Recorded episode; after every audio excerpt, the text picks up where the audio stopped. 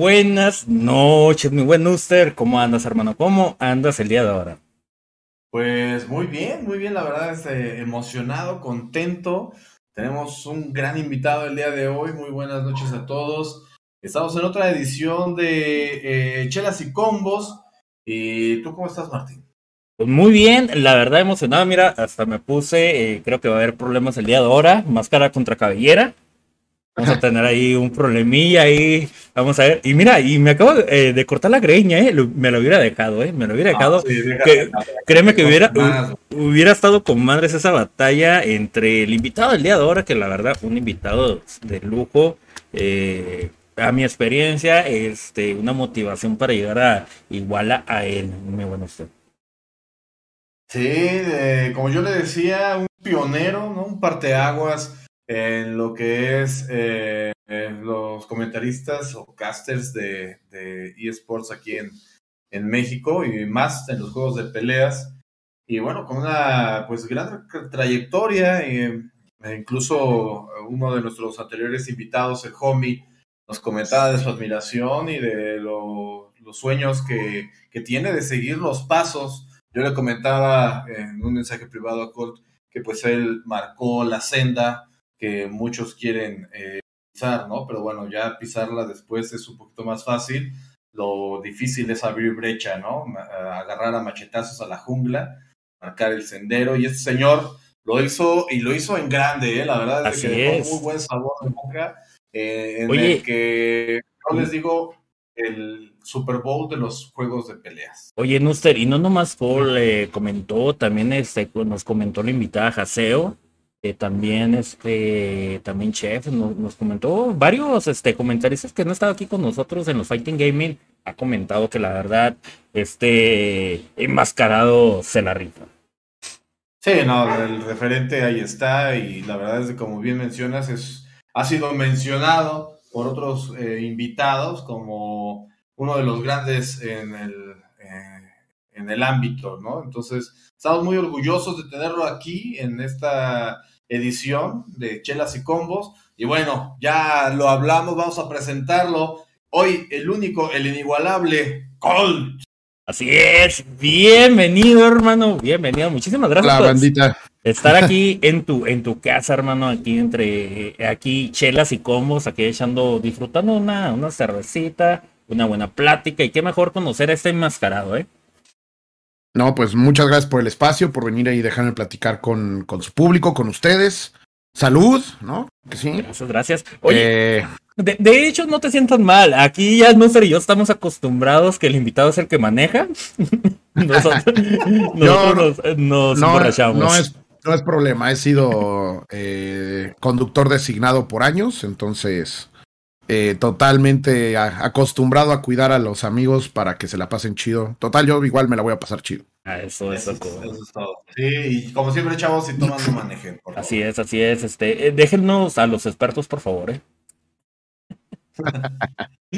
Oye, bueno, bienvenido, la verdad, por parte mía de Martín, nos sentimos muy afortunados de que estés aquí en Chelas y Combos, aquí, qué mejor, un pionero, como lo estaba comentando ahorita el buen Nuster, y la verdad, gracias, Nuster. No, de verdad, gracias a ustedes,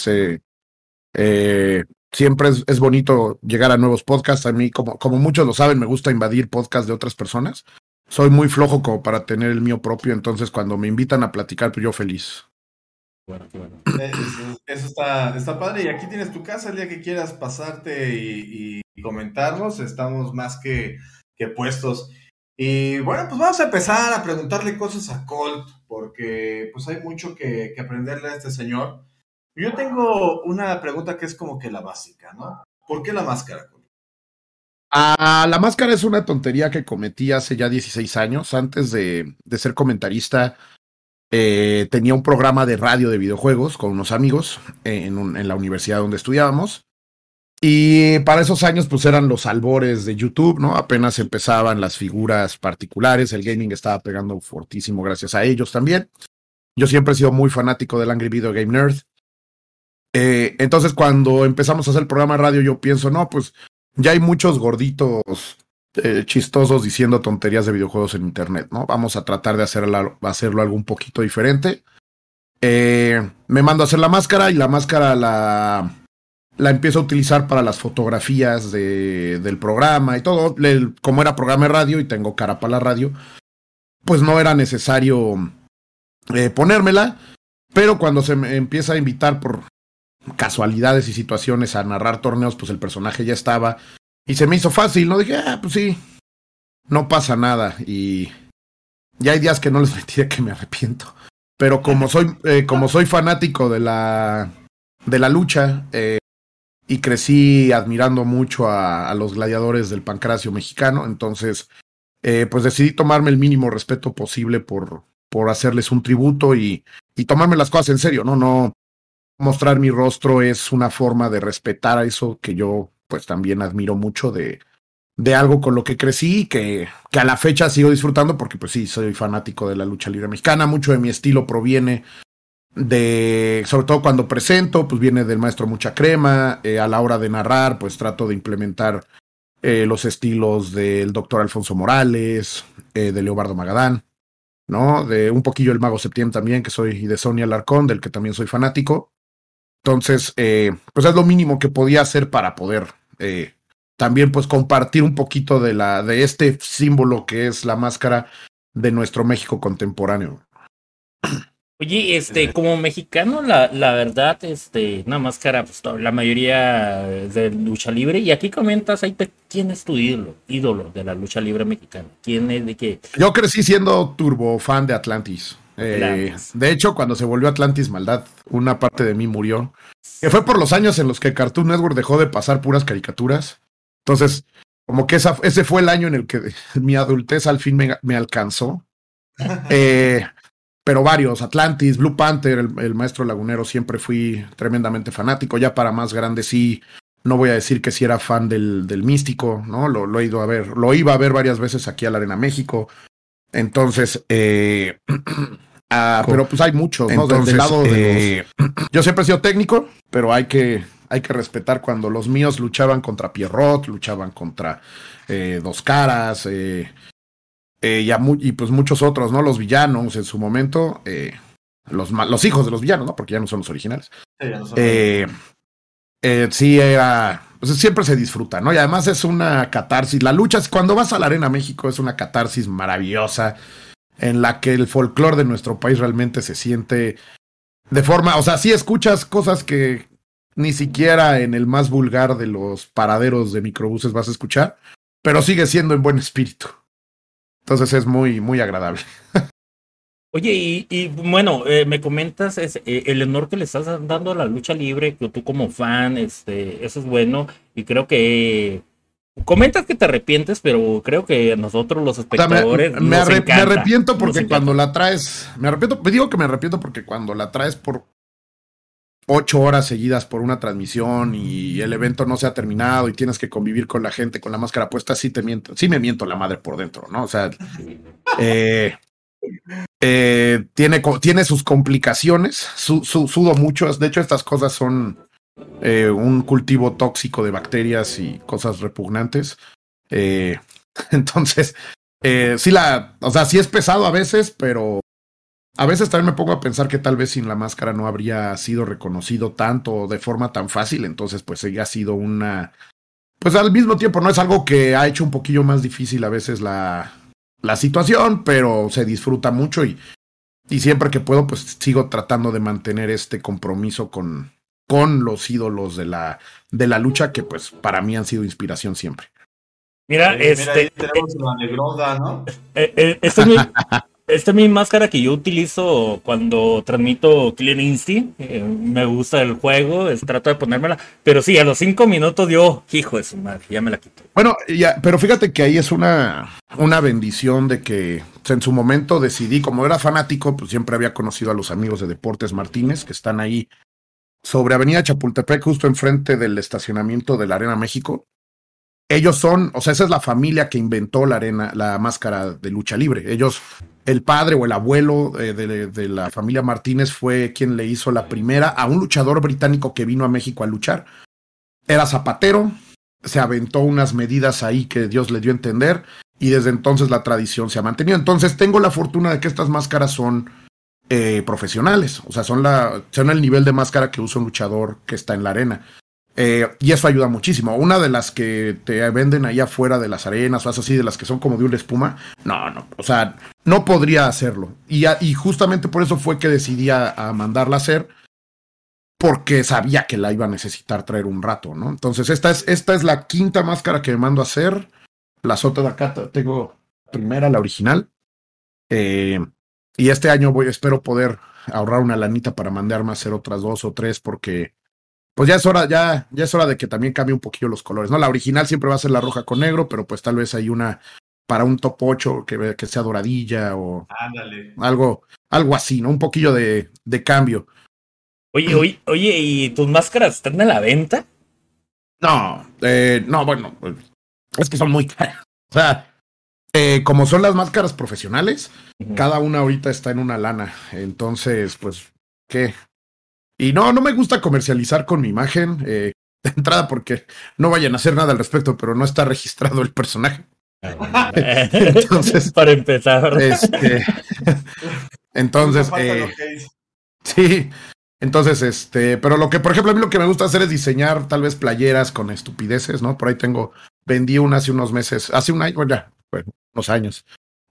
Justo en el último torneo que organicé con unos amigos ahí en el Revolution, vendí unas 12 playeras que mandé a hacer con el búho, saludos al búho, un team maker acá de la comunidad que era burla de lo de Smash no es para niños traviesos, ¿no? Naughty Boys, ahí para relacionar un poquillo la comunidad de Smash con la comunidad de Kof. Entonces a veces se me ocurren las playeras, la bronca es que soy muy flojo, me falta el tiempo para hacerlo y me da miedo que no se me vendan y luego qué hago, ¿no? Si las hago yo talla chica, pues ¿a quién se la vendo si todos en esta comunidad son gruesos?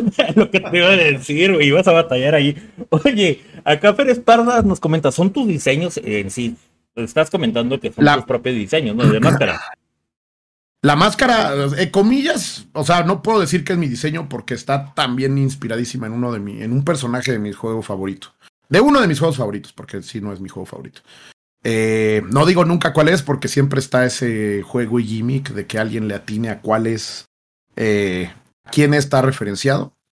Pero sí es de un videojuego. Pues nadie se da cuenta. A ver, no sé. O sea, cabrón, mira, yo a primera vista, así bueno, no a primera vista, la he analizado y ahorita me cayó el 20%. Que parece como una brújula, bueno, como la aguja de una brújula, pero puede ser mi... No es eso, tiene que ver con un astro, pero no es una brújula. Okay, y ya. Okay.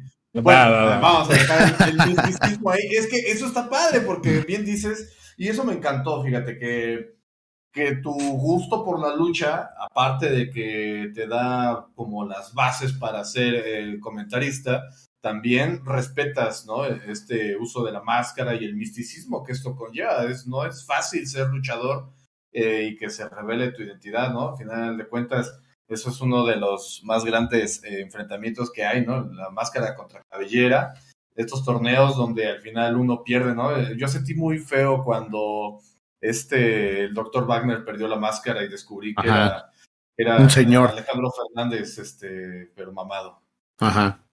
Sí, o mejor, ¿no? Porque, pues sí, o sea, cada vez que les ves el rostro, sí, o sea, sabes que perdieron y todo, y es una tendencia de las carreras a veces de los enmascarados, y la gente cree que apostar la cabellera es lo mismo y no es cierto. No. O sea, el pelo te crece, la máscara es única, ¿no? Entonces, pues sí, trato de hacerlo lo más que se puede. Muchas personas de la comunidad saben quién soy, pero yo creo que anda por ahí del 10%.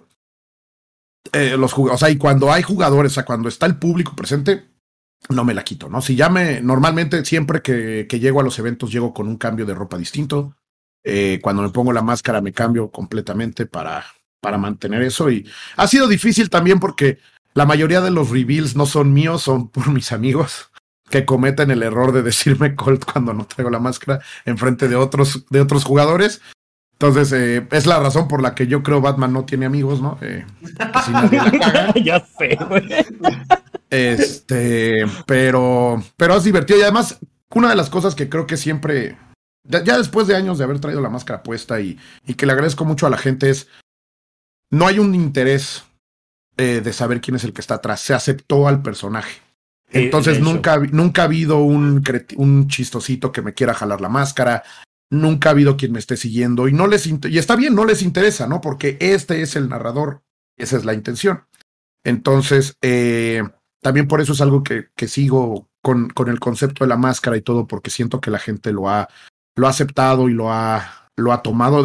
Tengo amigos, también jugadores, que me dicen, oye, necesitas lana, ya está muy jodida la máscara que te hace.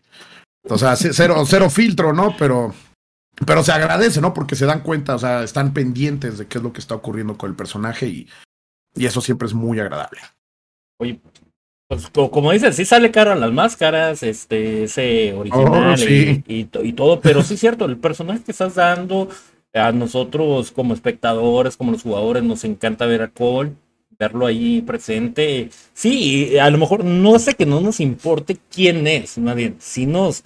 Bueno, tenemos esa espinilla. Porque Colt ya es, ¿no? O sea, sí. Creo que ese es el punto. Y no importa quién esté detrás. O sea, creo que va por ahí. O así es como me gusta interpretar. Pues igual estoy equivocado. Es como la lucha libre. O sea, te quita la máscara y se termina Colt. Exactamente. Digo, espero que no, porque estoy jurado para quitármela en stream cuando logre algo. Pero, pues, y espero poder seguir narrando. Me la voy a seguir poniendo, ¿no? Pero espero no se acabe. Sí, en Estados Unidos no fue tan riguroso como cuando Rey Mysterio perdió la máscara. Pues se metió a la WWE y se la volvió a poner, y creo que ahí nunca se ha revelado su verdadera identidad. Aparte está bien chistoso Rey Mysterio porque tiene cara de niño, ¿no? Entonces no le conviene para nada quitarse la máscara. Pero yo te quiero preguntar dos cosas. O sea, ¿te has topado a alguien yendo al baño de los eventos acá así que te salen de hola Colt y toca? Hola. Sí, porque una cosa es de que el apodo viene de mi sinónimo de mi gamer tag. O sea, regreso. O sea, la historia del programa de radio, cuando platicábamos dentro del programa, no nos decíamos por nuestro nombre, nos decíamos por nuestro gamer tag, ¿no? Estaba el Askin, estaba el Satoshi, estaba yo Colt, estaba Alfador, estaba Kenshin. O sea, están todas esas personas. Y ese apodo era mi apodo de base en la universidad. O sea, me decían por mi gamertag. Entonces todo mundo y su abuelita me dice así, con o sin la máscara puesta. Yo soy esa persona, ¿no? Entonces cuando alguien me dice así, pues sí reacciono y sí la cago. Porque tampoco soy muy brillante. Tengo mis propios problemas de torpeza, entonces sí reacciono. Pero lo que muchas veces pasa es que, por ejemplo, cuando me voy a los baños a cambiar, pues me espero un rato, me doy cuenta de que la gente que entró junto conmigo se haya salido, y ya sale el personaje cambiado. A últimas fechas, pues ya la FGC mexicana y a la comunidad Smash mexicana nos va un poquito mejor, entonces en muchos eventos ya hay vestidores, tras bambalinas, entonces ya no me tengo que ir a cambiar al baño. Pues sí. Pero pues sí ha pasado. Oye, digo, la historia más curiosa. A ver. Esa me gusta contarla porque sí está muy calabaza, es culpa del Pony. Del Pony, jugador de Marvel. Sí, claro. Estábamos en Tijuana, estábamos yendo a un Japonawa, un torneo que se hacía antes de parte de los chavos del Team Lago. Me recogió a mi Kenshin, estábamos esperando al Pony, el Pony sabe quién soy, pasa por él y nos dice, pues vamos a pasar a comer la comida china, no se espanten, la comestible, no la otra, para todos los que están en el chat. Eran como las 2 de la tarde, ¿no? Llegamos y iban a llegar unos chavos jugadores de Kof, el clon, no me acuerdo si Hugo también, y otros más, ¿no? Entonces empezamos a comer y les digo, antes de nos sentamos en la mesa, era una mesa como para 8, de los cuales solamente 3 personas sabían quién era yo, y antes de que llegaran los invitados que hacían falta, les digo, a ver, güeyes, no la vayan a cagar, güey. Por favor, o sea, esos güeyes no saben quién soy, no la caguen, va. Y no fue el Pony, fue el Kenshin, güey. Kenshin, el director de Team Lago. Entonces, mientras estábamos comiendo, nos traen la comida muy, muy rica, la verdad, porque sí, la comida china de Tijuana y la de Mexicali. O sea, la de Tijuana es muy rica, la de Mexicali es mejor, pero la de Tijuana sigue siendo muy buena. Porque si no digo eso, la próxima vez que me paren en Baja California me van a ir a madrear.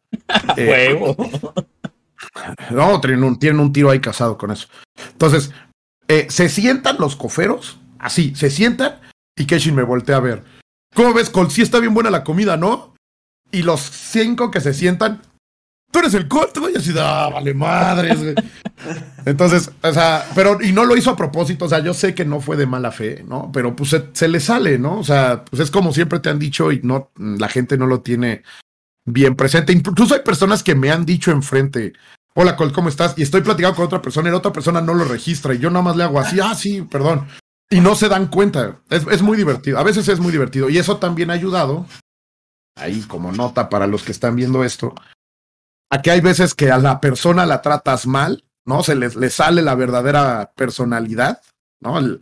O sea, me ha tocado incluso, antes cuando tenía el programa de radio, iba a cubrir los eventos y a veces iba con la máscara, y a veces, eventos de gaming, íbamos a cubrir lanzamientos o convenciones o cosas así, y me encontraba con la gente de los medios, ¿no? Los que escribían para el Excelsior, para en esos momentos Atomics y esa clase de cosas. Y había veces que iba sin la máscara y veces que iba con la máscara. Y cuando iba sin la máscara me acercaba a veces con estos güeyes, les hablaba y me trataban auténticamente como basura, güey. No mames, ¿quién es este güey? Sí, güey, sí, esto es real. Yo decía, pinches hijos de la chingada, qué hipócritas, ¿no? Y había otros días que llegaba ya con la máscara puesta, no mames, güey, ¿cómo estás? No te habíamos visto. Y yo así de, este hijo de la chingada, güey. No. O sea, la última vez me trató, y a mí se me olvida un problema que tengo, es que a mí se me olvida quiénes ya saben quién soy y quién es, ¿no? Cosa que a veces se han enojado amigos conmigo porque llego sin la máscara, me saludan y yo me hago el pendejo de que, ay, ya me voy, ¿no? Porque no me acordaba que ese güey ya sabía, güey.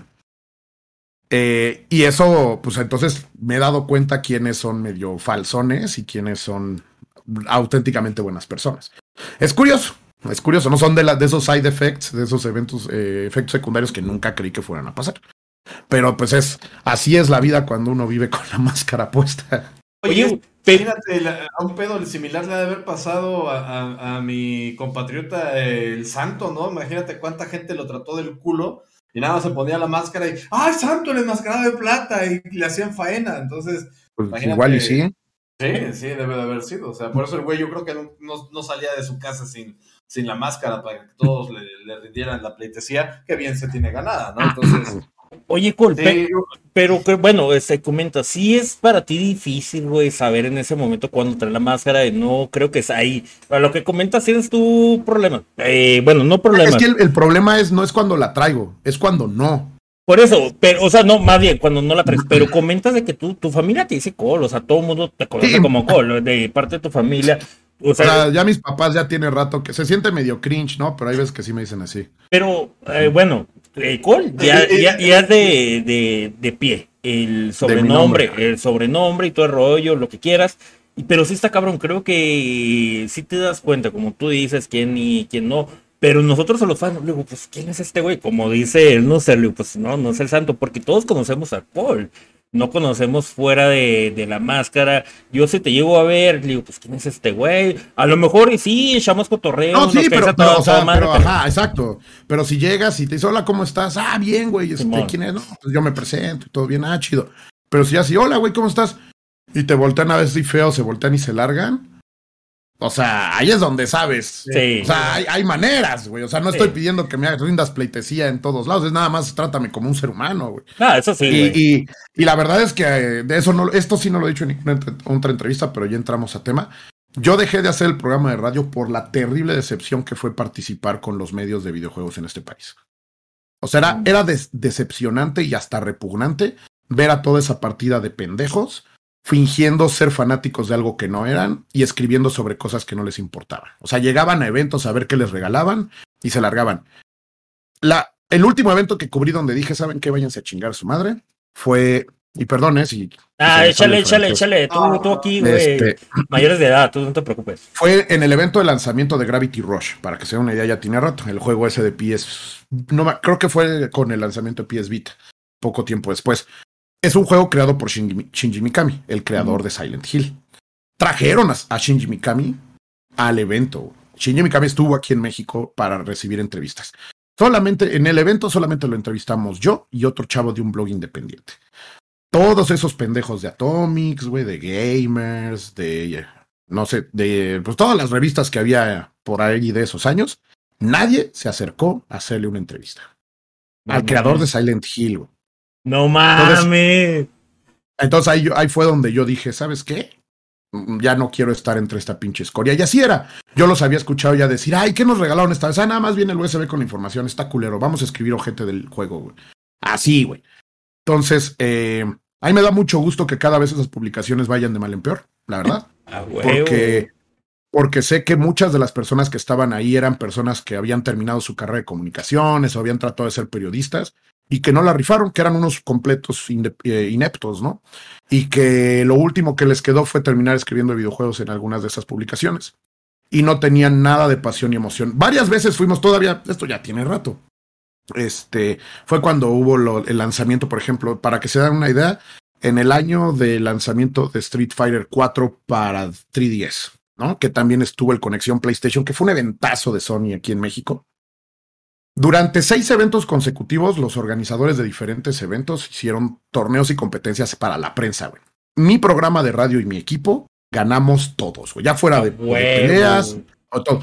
No jugaban, güey. O sea, era gente que... Todavía me acuerdo de las últimas que también fuimos, que fue el lanzamiento de Destiny 1. Había gente que sabíamos eran escritores de los juegos tratando de pegarle escopetazos a monos a la distancia, güey, en Destiny, güey. No mames, escopeta. Y no, de esas cosas que... O sea, del nivel de lo de Cuphead y...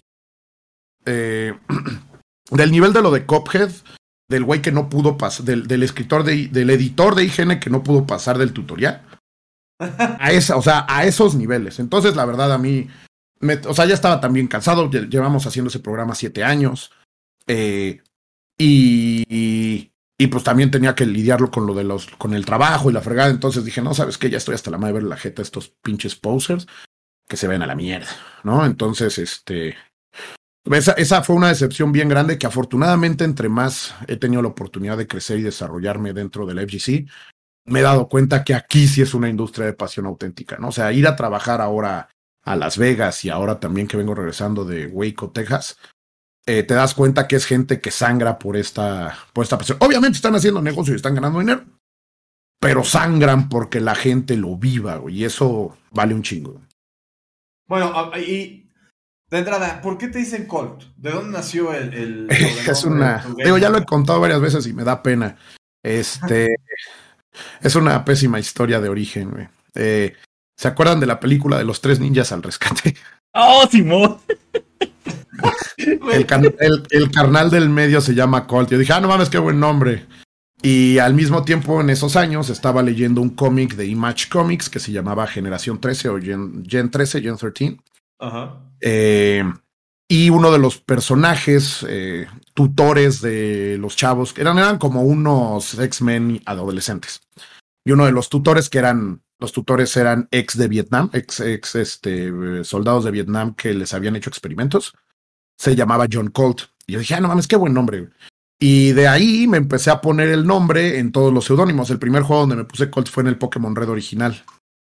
Es el seudónimo, era mi gamertag. Y cuando llego a la universidad, trato de entrar a una cosa que se llamaba asociaciones estudiantiles de ingeniero en sistemas o ingeniero en sistemas. Y llegando, les digo, hola, ¿cómo están? Quiero ser parte de este pedo. Me dicen, genial, estamos jugando Warcraft 3. ¿Quieres jugar? Y ni siquiera me preguntaron mi nombre. Me instalaron el juego en la laptop. Y pues me dijeron, pues métete a jugar, güey. Y pues me puse, como siempre, en el seudor, me puse Colt. Y de ahí se quedó, güey. O sea, situaciones, ¿no? Y con ellos fue que empezamos a hacer el programa de radio y todo lo demás pasó. Oye, güey, sí. Lo chido de que tú te pusiste el apodo, güey, no como a mí que... Sí, que me pusieron el... Yo tenía como 5, cabrón. Ajá. Bueno, no me lo puse yo, sí, porque güey, la gente me empezó a decir así. O sea, yo no llegué y les dije, díganme así. Más bien la completa falta de habilidades sociales de los ingenieros en sistemas, pues dijeron, ese güey se llama así en el juego, pues así le vamos a decir. Entonces, sí, pero tú te lo pusiste, güey. Deducción básica, güey. Indirectamente tal vez, ¿no? Sí, güey, porque mira, hablando de apodos, a mí me decían Shaggy, güey, me decían Tucán, güey, me decían Poste, güey, me decían un chingo. Y al último, hay peores. Le digo, güey, ¿cómo quieres que te llame? Pues Martín, güey, ya dime Martín, güey, mejor, güey. Yo no quiero apodos, güey, ya no, ya se trata de buscar apodos, güey. Bueno, fíjate que a mí me pasó algo bien feo porque en mi gamertag de Xbox es Golosín. Porque me acuerdo que cuando salía así de que, pues crea tu gamer tag, procura que sea algo original, que nadie más haya usado, no sé qué más. Y yo dije, nadie se llama Golosín, güey. Y le puse Golosín y ya sale, tu gamer tag se ha creado. Y yo de, ah, no mames, ¿era en serio? No, era como que probar y a ver si estaba disponible. Y ahí se me quedó. Y como tenías que pagar para cambiarlo, dije, nada más, nunca voy a cambiar, a pagar para cambiarlo. Y así se ha quedado desde el primer Xbox hasta esta. Ahora, que también le quiero, antes de seguir, le quiero mandar saludos a Fer Esparda. Ándale, perdón. Que él es parte de los, que él es parte de la gente de medios ahora, y que sé que es una persona que auténticamente le gustan los juegos. No todos son así, pero pues con los que a mí me tocaba convivir. Si no es hacia ti, Fer, neta, yo sé que tú sí le echas huevos y que adoras este pedo. Pero sé que vives ahí, y sé que no puedes... Y sé que no puedes decirlo, pero sabes que es verdad. Es de Game Up. El buen Fer, sí, espero siga ahí.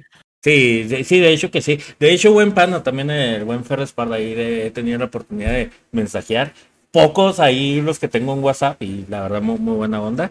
Pero mira, no sabía que trabajabas en medio. Neta, yo me imaginé que trabajaba arreglando computadoras. Ay, qué pendejo soy. Pues por un rato, ¿no? Sí fui, he tenido muchas chambas, desde dependiente de Burger King hasta cargador en almacenes, y sí he hecho como ingeniero en sistemas, pues durante la carrera mientras me la pagaba, pues sí era de servicio técnico en una empresa, entonces también lo he hecho. Ya ahorita ya no quiero hacerlo nunca más, como odio las impresoras, pero sí lo he hecho. No estabas tan lejos. Oh, bueno, pues es que qué padre, ¿no? Fíjate que ahorita que antes de entrar al aire estábamos hablando un poco de tu trabajo, y yo te comentaba algo, ¿no? Que es la perseverancia. Y ahora que comentas que te pagabas para pagarte tu universidad y todo eso, pues está... es una historia a lo mejor común entre los mexicanos, pero pues es algo que siempre... se debe de admirar, ¿no? Que tengan ese coraje y esa dedicación. Hay muchos que dicen, ¡ay, qué estudio! No, pues hay que darle, güey. O sea, la posibilidad ahí está siempre. Y qué padre que hayas salido adelante. Ojalá viviéramos en un país donde hubiera podido ser carpintero, porque me encanta la carpintería, y poder vivir bien, pero pues sí, aquí... Está bien. Stay in school. Sí. O sea, porque sí, vale la pena. Y además te abre un poquillo más los ojos. La mente, más que nada.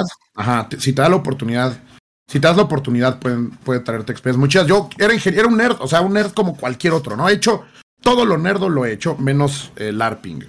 Pero si es nerd, lo he hecho. Y lo más probable es que lo hice en su momento. O sea, he sido jugador de Magic, juego Wargames, le entro ahora a Dungeons and Dragons, juegos de mesa, cómics, manga, o sea, todo lo he hecho, ¿no? Menos larpear, porque eso sí soy muy penoso como para hacer el ridículo en público, pero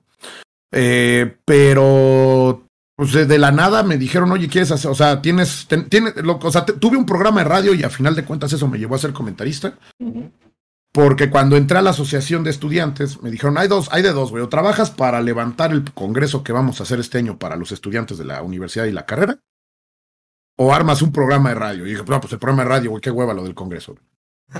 Y pues me gustó mucho, o sea, la verdad, si ahorita pudiera trataría de tener un programa de radio. Me gusta mucho el podcast, el programa. No me gusta estar en cámara, por lo mismo.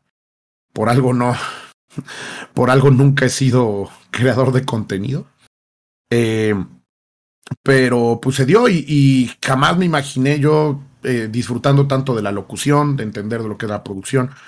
Y encontrar una oportunidad de compartir mi gusto y mi pasión en ese momento por los videojuegos, de esa manera, ¿no? Y fue gracias a que pues en la universidad estaba la oportunidad. Entonces, no nada más vayan a la escuela por sacar 6, ¿no? Ni 7, vayan por realmente aprender y encontrar algo, ¿no? Y si no es lo suyo, está bien, van a encontrar una manera de salir adelante, pero nunca se queden con lo que están. O sea, viajen, crezcan, vayan a otros lugares, vean las cosas que son mejores, véanlas como algo que podríamos hacer todavía mejor acá, ¿no? Entonces, es algo que pues a mí siempre me ha dado ese drive. Y ahora que ya estoy grande, ¿no? Que ya superé la etapa del too cool for school, pues me doy cuenta que realmente es una de las cosas más chidas. O sea, tener la oportunidad de poder crecer de esa forma. Oye, y sí... Oye, hay un... Perdón, Martí, que te interrumpa. Hay un aspecto bien importante y que ahorita se nota mucho, que es tu muy buen manejo del inglés. ¿Qué has hecho para tener un buen inglés? Pues yo siempre siento que mi inglés está bien culé. Si hablo lento, si hablo como estoy hablando con ustedes, mi inglés es mejor. Pero entre más rápido hablo, me empieza a salir el acento mexicanazo. Y empiezo a cometer muchos errores de pronombres. Tengo un tipo de dislexia. Entonces, para mí a veces es muy difícil estar separando, ¿no? Oye. Pero, ¿qué hice? Tuve la fortuna de que mis padres me metieron a una escuela bilingüe desde chavo. Pero, pues, los videojuegos, padre. O sea, tener que acabar un Final Fantasy VIII en segundo, tercero de secundaria, pues sí me ayudó un buen... Y creo que mientras los jugaba trataba de pensar en inglés. Entonces realmente vino de ahí y practicar. Tengo muchos amigos extranjeros. Se me ha dado la oportunidad de tener incluso hasta vecinos gringos que se vinieron a vivir a México cuando más chavo y la fregada. Entonces practicarlo y entender de que pues sí estás hablando tu idioma y que pues la vas a cagar, ¿no? O sea, y no te puedes amilanar, no te puedes apretar, porque mucha gente sabe hablar inglés y sabe, lo entiende, lo escucha, pero a la hora de hablar se traba y les da pena y se vuelven a amilanar. Entonces, eso fue lo que me ha ayudado. Yo sigo sintiendo que no lo tengo bien. Tengo amigos que son mexicanos que en un instante cambian a un inglés gringo bueno, muy bueno, con pronunciación y todo. Pero pues mira, al menos me ha permitido llegar a puntos que nunca creí, ¿no? Eso sí. Y pues fue realmente el gaming, güey. O sea, porque yo platico con amigos que se graduaron conmigo de la secundaria, que fueron los de... O sea, primaria, secundaria fue la misma, donde me dieron las bases del inglés. Oye. E iba con algunos de esos compañeros a la prepa, y la verdad, los videojuegos fueron los que me dieron el inglés bueno. Fíjate, eso de los videojuegos era lo clásico. O sea, tenías que aprender inglés para entenderlo, porque no había traducción, no había nada. Te mandas aquí saludos, Blast Thunder. Saludos. ¿Y cómo estás, feo? Hola, por eso usas cámaras, dice el buen Rubén. Saludos al buen Rubén. Oye, pero te voy a decir algo, un consejo. Yo vivo aquí en la frontera, tuve un buen rato viviendo de aquel lado, ahí por parte de Arizona, un estado racista, supuestamente. La gente muy buena onda. A mí un consejo que me dieron, mira, güey, sí sabes hablar inglés. No podrás tener el mejor acento, pero te das a entenderlo. Que no te dé pena. Si te da pena, no vas a crecer. Sí, exacto. O sea, tienes que mejorar. Lo único malo, te digo, es que entre más rápido trato de hablar, más me cuesta. Y si hay pronunciaciones raras. O sea, yo trato de decir, give me some bread. Y los gringos entienden, dame un respiro, güey. Pero quiero pan, güey. ¿No? Entonces, son cosillas así chiquillas, ¿no? Yo te había contestado con lengüita o sin lengüita. Ándale. ¿No? Entonces, pero pues mira, o sea...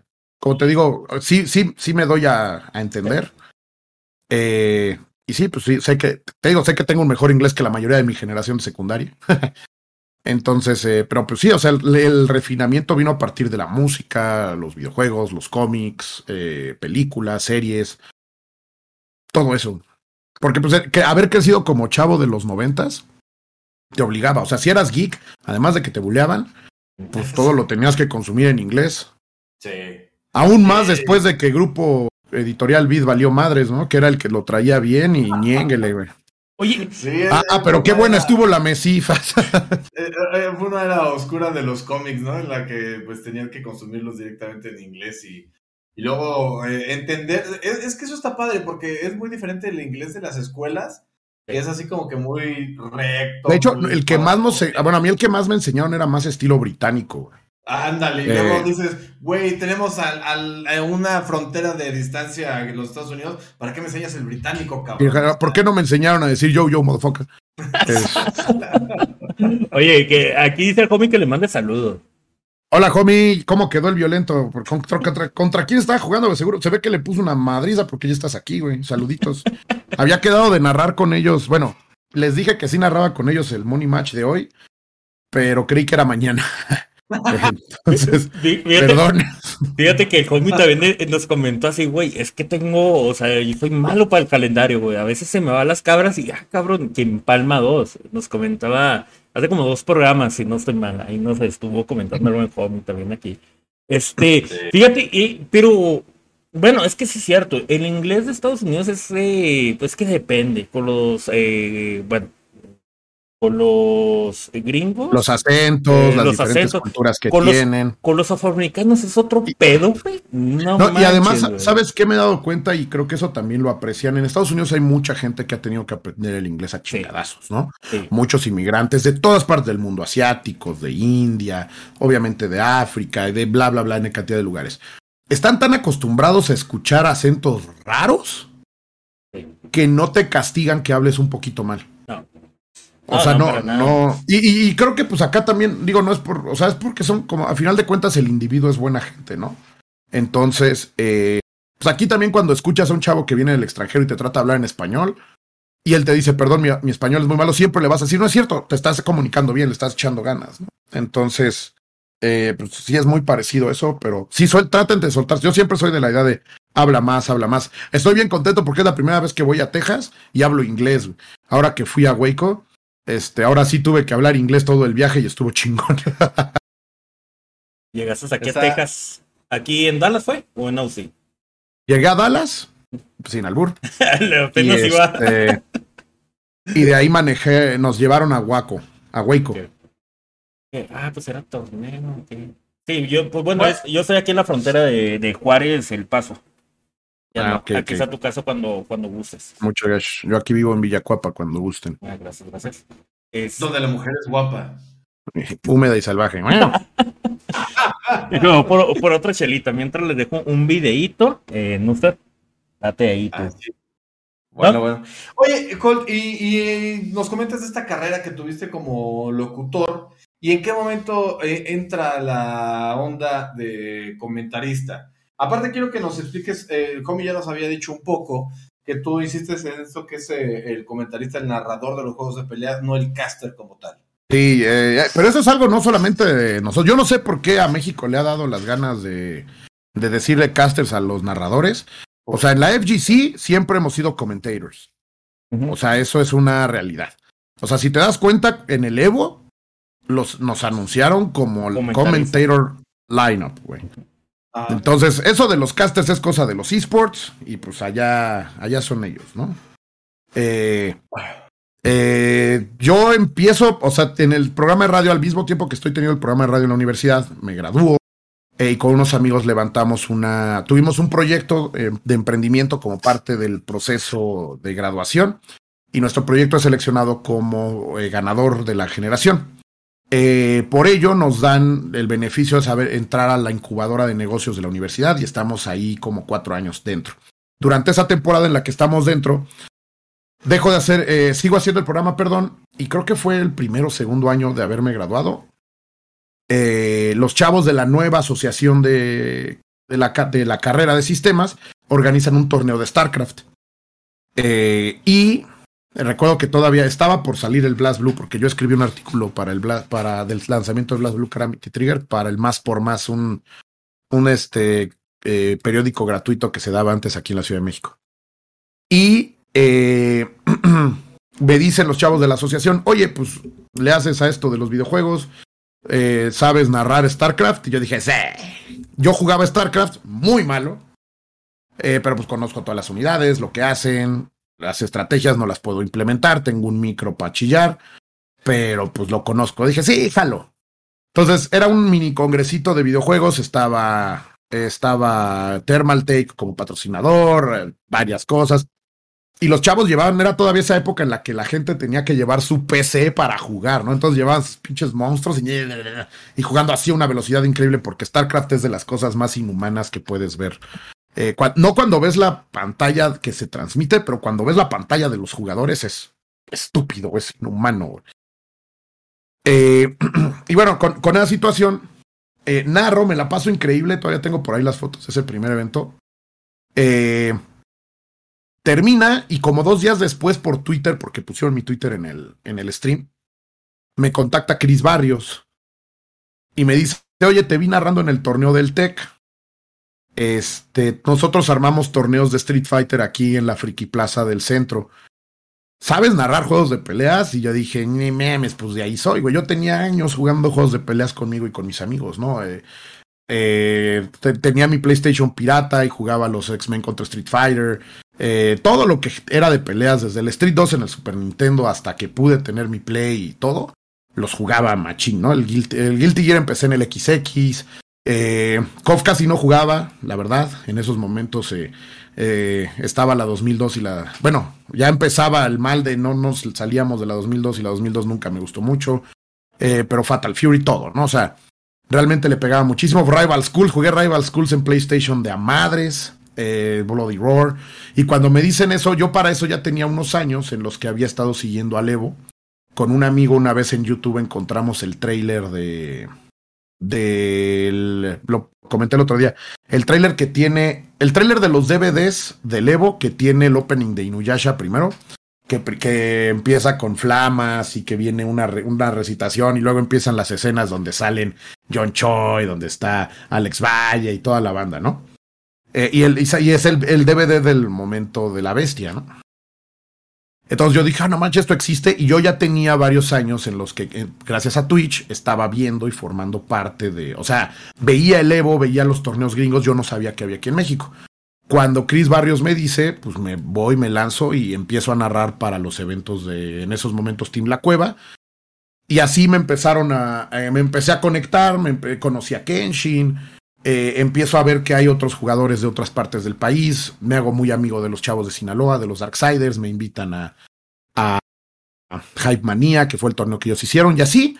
Y empecé a crecer en la comunidad, afortunadamente a la gente le gusta mi trabajo, y empecé a crecer. En esos años era mucho más fácil porque pues no había otro. Eran muy pocos los que éramos comentaristas dedicados, ¿no? Y como yo había visto en los streams en inglés que siempre, o sea, en los Wednesday Night Fights o en los mismos torneos grandes, siempre pasaba la situación de que, oye, espérame, me toca mi pool, ¿no? Voy a jugar. Y el que estaba narrando se paraba a jugar y regresaba. Cosas que en ese momento hasta James Chen y Ultra David, todo el mundo hacía. Sí. Y yo dije, pues güey, yo juego bien algunos juegos, pero pues no estoy como esto. Yo cuando los veía jugar decía, no, sí están bien cabrones. Entonces pues vamos a entrar directamente a ser full 100% comentarista, ¿no? Porque si se llega a parar uno y otro, o sea, si llega a parar uno y llega otro, no hay bronca, pero si se llegan a parar los dos y el stream se queda sin comentario, pues está chafa. Entonces, pues me volví comentarista de tiempo completo en la FGC y pues sí me aventé varios eventos narrando pues un ratote, ¿no? Me aventaba 4 o 5 horas. Compartiendo con jugadores y otros amigos que les gustaba el comentario, pero pues que a final de cuentas iban a competir. Y así fue, o sea, así fue como empecé a crecer, pues siempre de la mano del gusto de la gente y con la intención de pues celebrar el esfuerzo que los chavos hacen cuando están jugando para pues volverse cada vez mejores.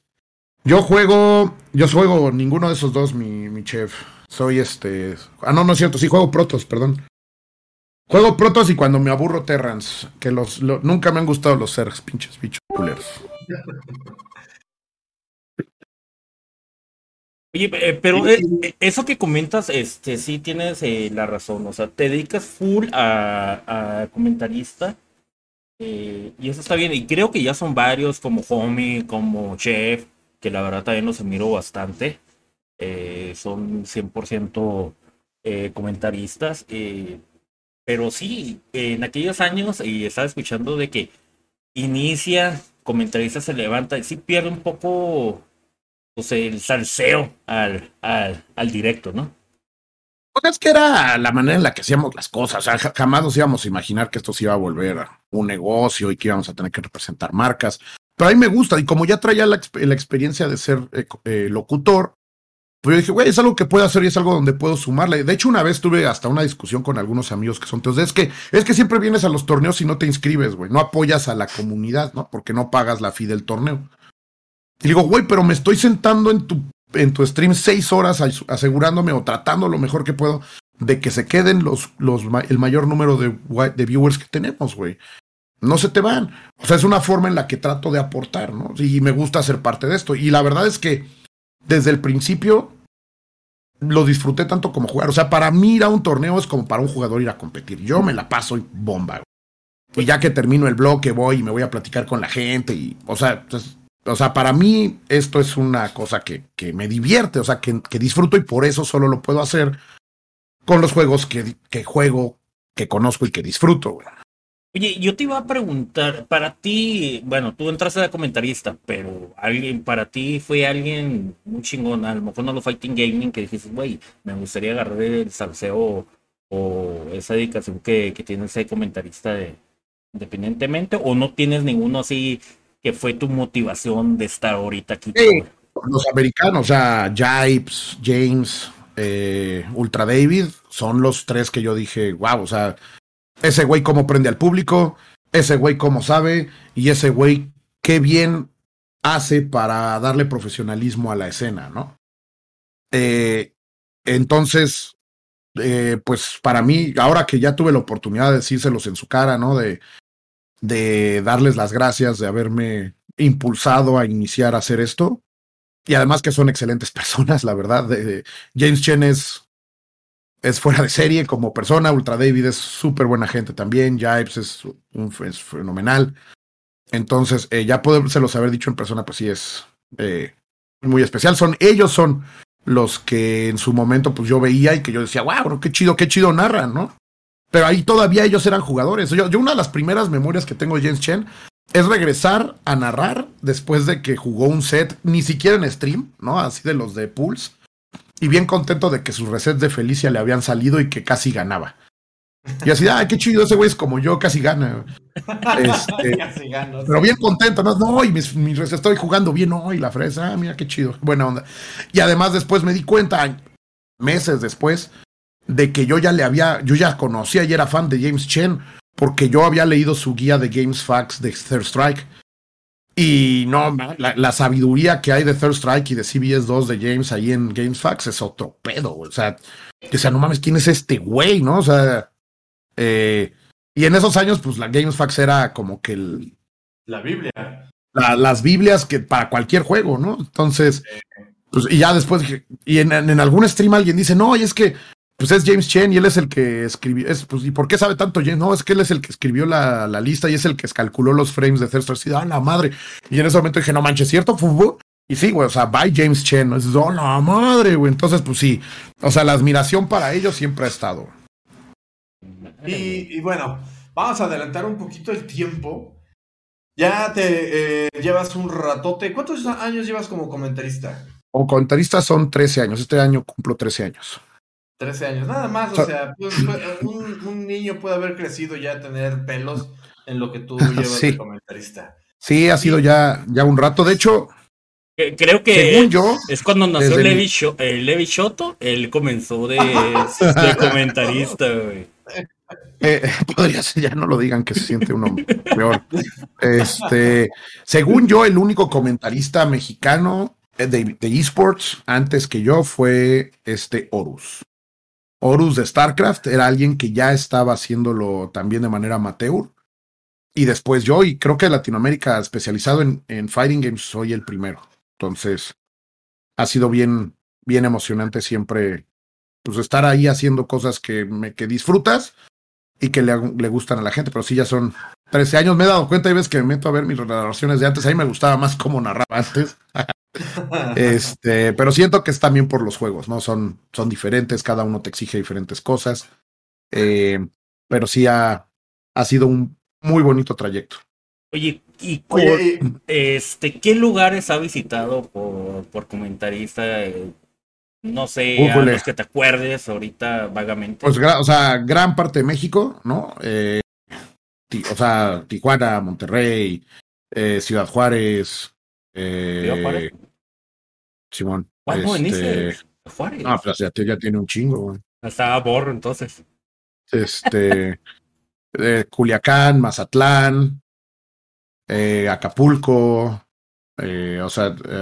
Querétaro, Puebla, Veracruz, Cancún. Se me fue uno en Mérida, disculpas a la gente de Mérida. Y pues ahora también Estados Unidos. Bueno, ya desde hace años había narrado para Alex Valle en un de Runback que hacían los jueves, ahí de Kof 13. En 2 o 3 ocasiones pude hacerlo ahí ahí todavía era Santa Ana, California, creo que es donde estaba la Alex Arcade. Y pues ahora también Las Vegas y Waco, Texas. Ahí vamos. Las Vegas, vamos a llegar a Las Vegas. ¿Cómo inicia esa travesía? ¿En qué momento tú dices voy a mandar mi solicitud? No, pues yo había mandado solicitud desde hace 7 años. yo año con año mandaba solicitud, desde que las empezaron a pedir, que fue cuando se movieron. No me acuerdo si fue después del 2000. Yo creo que desde el 2013 o 2014 estaba yo ya mandando. Siempre llenaba el formulario, ¿no? Hay una cosa que no sé si tiene nada que ver. Cuando le cayó el regaño a Mr. Wizard, de que lo cancelaron de buena manera, yo me metí a ver qué había pasado en Twitter, ¿no? Metí en friega, ¿qué dijo este imbécil? Me metí en friega y me doy cuenta que me tenía bloqueado, güey. Entonces, yo no sé qué. Es una medalla que me da gusto colgarme, ¿no? No sé qué hice, no sé qué dije, me encantaría saberlo para decirlo más y que se enojara más, pero me tenía bloqueado. Casualmente, el siguiente Evo que se hace ya sin él, me llama, ¿no? No sé si haya una relación, realmente no me importa. Todo la situación para que yo ahorita regresara a Evo, yo creo que tiene que ver mucho, obviamente, con la Kof, ¿no? Con el regreso y el buen gusto de la Kof 15. La verdad de las cosas es que, pues, por más que seamos fans, pues la 14 no estuvo chida. Y si la 13 hubiera durado más, a mí se me hace que hubiera tenido la oportunidad de ir desde antes, ¿no? Porque yo ya me reconocían muchos en Estados Unidos, ya me habían dicho que querían que fuera. Pero pues el juego se termina, la 14 nomás no pega, regresa la 15 y se me da la oportunidad de... me contactó gracias a Andrés, ¿no? A Nothing Excess, que es uno de los chavos que está siempre como parte de la organización de varios eventos de la comunidad allá en Estados Unidos. Es un hermano mexicano que vive allá. Me dijo, oye, los chavos de Combo Breaker tienen este proyecto que se llama Luca Live, ¿no? El Luca Live Series es un proyecto en donde ellos graban y muestran a las diferentes comunidades. Antes lo hacían solo de Estados Unidos, pero este año lo decidieron abrir al mundo. Entonces queremos ver si nos puedes ayudar, ¿no? Entonces, yo con Andrés he platicado ya por años, ¿no? Somos personas que nos conocimos ya en persona en el Evo 2013. Las 2 veces que yo había ido ya pues no voy a decir que participante, pero como espectador. Y me contacto con Rick, con The Shadow, y le digo, sí, sin broncas, afortunadamente también con un esfuerzo muy fuerte y muy grande de Homie, Panther y la comunidad de AF, GDL, pudimos armar esas grabaciones en donde de Street, de Grand Blue, de Guilty y de Kof, qué pendejo. Grabamos algunos de los mejores jugadores de México y los mandamos para que los metieran en estas transmisiones pregrabadas que Seyjam iba a transmitir en su canal para darle fuerza, ¿no? Hubo también gente que mandó bloques de Corea. Los de Korea Gaming mandaron el documental de cómo habían hecho su lugar. Los de Pakistán mandaron también retas. Los de Canadá de Super S, los de la Sailor Moon, ¿no? Entonces, de ahí, pues, me preguntan, oye, ¿quién puede narrar en inglés? Y les dije, no, pues yo, ¿no? O sea, sí, saludos y un abrazo muy fuerte a mi chavito, el Sig, que puede también hacerlo en inglés, pero pues me dijeron, es que sí necesitamos a alguien con experiencia y que dé un buen trabajo. Y les dije, pues en inglés o en español, ¿no? En inglés, no, pues les dije, pues yo, güey, o sea, no quiero sonar a un aperrado, pero pues ahorita yo. Y me dicen, pues bueno, entonces, de los 4 juegos, y le dije, sí, los 4 juegos, pues ya ves que acá nos toca narrar de a todo, ¿no? De a todo. Entonces, pues les gustó mucho mi trabajo. Para esa situación me vieron también ya los que son mis amigos de los Game Grumps, ¿no? Hell Pockets, Meta y Jibes, que son brand ambassadors de SNK, y ellos ya traían también la posible producción del evento que fue la ICFC de KOF, ¿no? Para Norteamérica, donde me dijeron, oye, ¿quieres participar en este? Y les dije, sí, pues claro. Y de ahí, pues, gustó otra vez mi trabajo y me contactan un mes antes, o sea, no fue con mucho tiempo, me contactan con un mes antes y me dicen, ¿quieres venir a Las Vegas? Y les dije, no, pues, ¿quién te va a decir que no, no? ¿Tienes todo? Sí, tengo todo. Y pues así fue como se armó. Tuvieron la confianza en mí. Llegando a Las Vegas me dijeron, oye, pues vas a ser comentarista en la arena. O sea, vas a estar en el top 8 el domingo, vas a estar narrando para la gente en el Mandalay Bay. Y yo así de, sí señor, yo no la cago, señor. Yo la verdad estoy tremendamente agradecido con Chris Echt, con The Shadow, con el nuevo equipo de Evo que me abrieron las puertas, me hicieron sentir como uno de los, como si yo hubiera estado trabajando con ellos por años. Tuvieron la confianza en mí, en Nothing Excess y en Meta Ape, de que experimentaron por primera vez esto de la arena en el Mandalay Bay, y que pues nos salió bien. Metai me dijo, tú sabes hacer esto, te hemos visto también en lo de la AAA y todo eso, sabemos que puedes armarla en grande, entonces pues te seguimos. Y pues afortunadamente no me caí ahí corriendo como baboso en los pasillos de la arena, pero pues les gustó también el trabajo y pues es una experiencia que se había soñado por años, es algo que siempre se soñó, ¿no? O sea, ya cuando te vuelves comentarista y todo es el sueño ir allá, no te puedo decir que lo busqué, ¿no? Porque nunca estuve buscando a los organizadores de Evo, nunca le escribí a Mr. Wizard, o a los chavos de Event Hub, a los chavos de Shoryuken, y decirles, oye, soy yo, aquí está mi demo. La verdad es que no, pero a final de cuentas me da mucho gusto que es el trabajo honesto, ¿no? Y la experiencia de cargar la responsabilidad de darle voces a las acciones de los jugadores, la que me lleva para allá, ¿no? Había visto, este mismo año tuve un par de decepciones, ¿no? De que se llevan a personas a ciertos proyectos diciendo que son gente del FGC y que pues es cuestionable esa situación, para representarnos como mexicanos en esta pasión, y pues decías, chale, o sea, hubiera sido otro, no necesariamente yo, pero hubiera sido otro. Y afortunadamente pues esto fue sin amistades, sin política, ¿no? Sin diplomacia, sino nada más el trabajo, y por eso también estoy súper agradecido con la gente, con la nueva administración de Evolution, que no solamente me abrió la puerta a mí, le abrió la puerta a mucho nuevo talento, muy diverso. Hubo muchísimas más comentaristas chicas, hubo comentaristas de muchos orígenes distintos, entonces creo yo que ahorita sí es cierto que están ahora vigilados y guiados por los intereses de una corporación, pero al menos en este primer Evo que se tiene después de la pandemia, yo sentí que el club, se abrieron las puertas del club, ¿no? Si lo voy a decir de una forma, y además no de una forma fea, sino que me recibieron, como te digo, como si hubiera sido parte de ellos por años. Entonces, la verdad es que no creo haber podido recibir un mejor trato de la gente de Evolution, de la gente de Tenomedia y de todos los que formaron parte de ese gran evento. Y eso está toda madre, y aparte, bueno, el recibimiento te lo mereces por todo el trayecto de esos 13 años, y creo que para muchos comentaristas de Fighting Gaming, creo que les estás abriendo la ilusión, las puertas de irse más para allá. Sí, lógico que sí. Puede faltar el inglés, o que se les quite el miedo.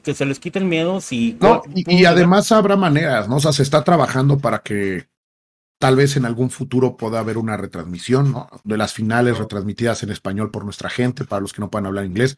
Yo les sigo diciendo a los que yo siento que son en español, están al nivel de cualquier otro comentarista americano, o sea, Homie, Jeff, que son excelentes en esto, Will, Popín, que pues ese dice que nada más narra Street 4, pero pues Popín, que le inviertan al inglés, o sea, que de verdad se esfuercen porque nos están viendo, güey. Sí, o sea, cuando yo llego y me dicen, es que te vimos aquí y estaba bien chido, y vimos que también podías narrar en inglés porque te cambiabas entre inglés y español, y eso tenía años que pasó, güey, o sea, te estoy hablando de la 13, ¿no?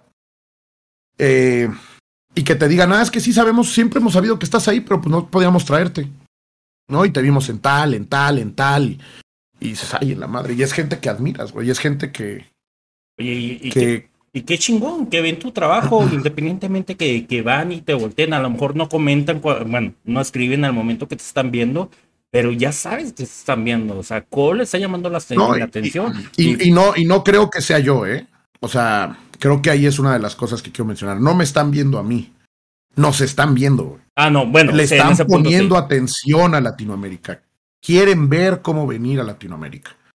Les interesa el público de Latinoamérica. Entonces, eso es lo más importante. Nos ven, conocen a nuestros jugadores. Les hablas de los que han llamado la atención, o de Gama, de Romantic, de Guish, y los reconocen, ¿no? No se diga de Leo y de la banda de Smash, ¿no? Porque pues no mames, pero... pero saben, o sea, son expertos de esta comunidad, de esta industria, y están atentos. Y es algo que creo que me llevo yo y creo que por eso le quiero echar más ganas, porque no podemos seguir cometiendo los errores que a veces cometemos, que tal vez nos han evitado crecer un poquito más, ¿no? Que nuestros streams sean sólidos, tal vez no los más espectaculares del mundo, pero que no se nos caigan, que si sentamos a dos comentaristas que los micrófonos funcionen, o sea, pues, que se actualicen las consolas antes de correr los torneos. Buenos momentos.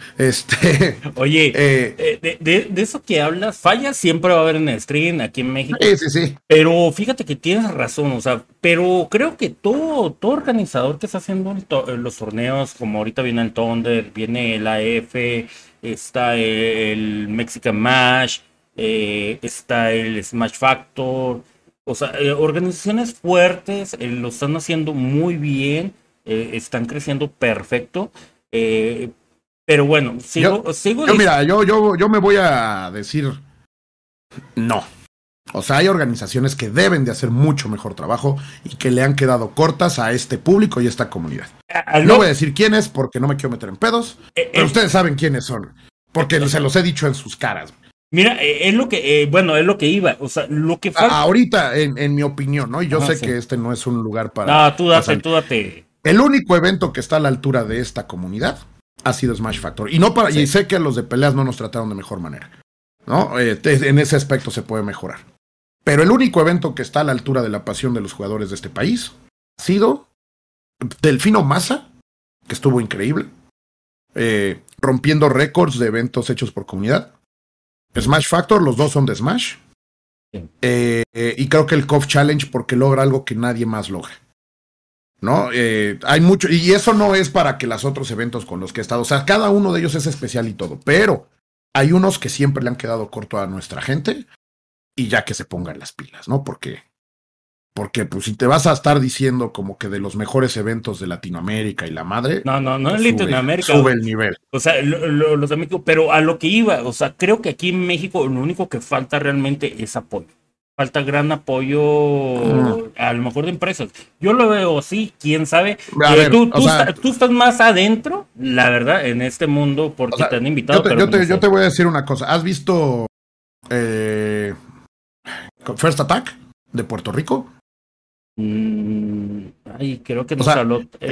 Los eventos locales grandes de Puerto Rico y de República Dominicana son mejores que los eventos de México.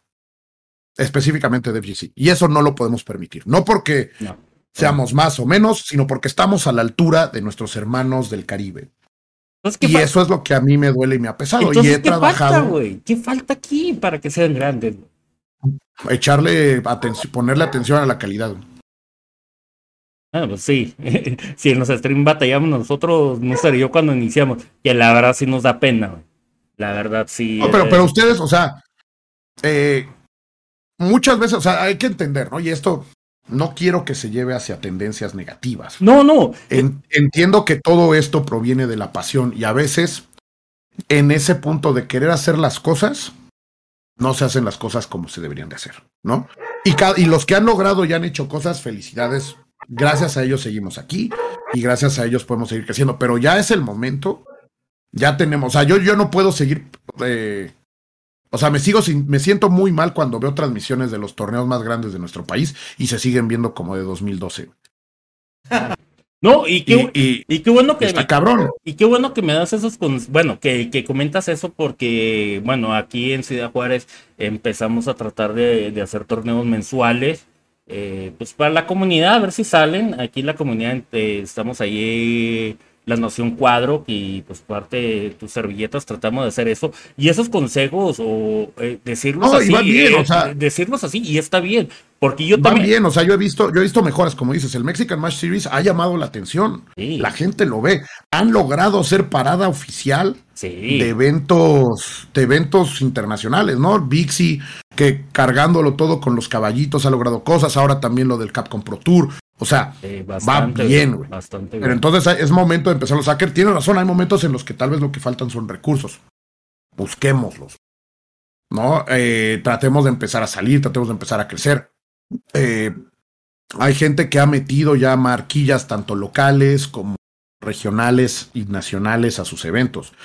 Pero esa lana, si te llega, inviértela, ¿no? O sea, y si se la vas a invertir a tu gente, pues la gente te lo va a pagar de vuelta. Y tarde o temprano, pues vas a poder lograr cosas. Por eso fue que hice mi salto profesional del mundo de la tecnología al mundo de los esports. Yo quiero traer más y mejores cosas a la... En general, a la gente que juega videojuegos, y pues obviamente en particular a la FGC, porque pues son mi gente.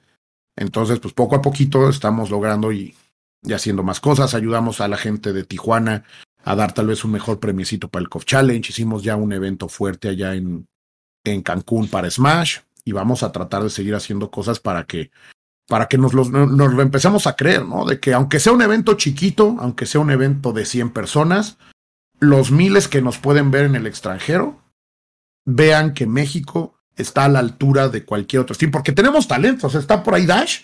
Dash es posiblemente el mejor Stream Master amateur de todo el continente. No me refiero ni siquiera a Latinoamérica, de todo el continente, güey. Y mira, perdón, aquí Fer Esparda comenta, acaba de pasar en Chile con Fasting Game jugando en teles. El stream era una cámara fija apuntando a un proyector.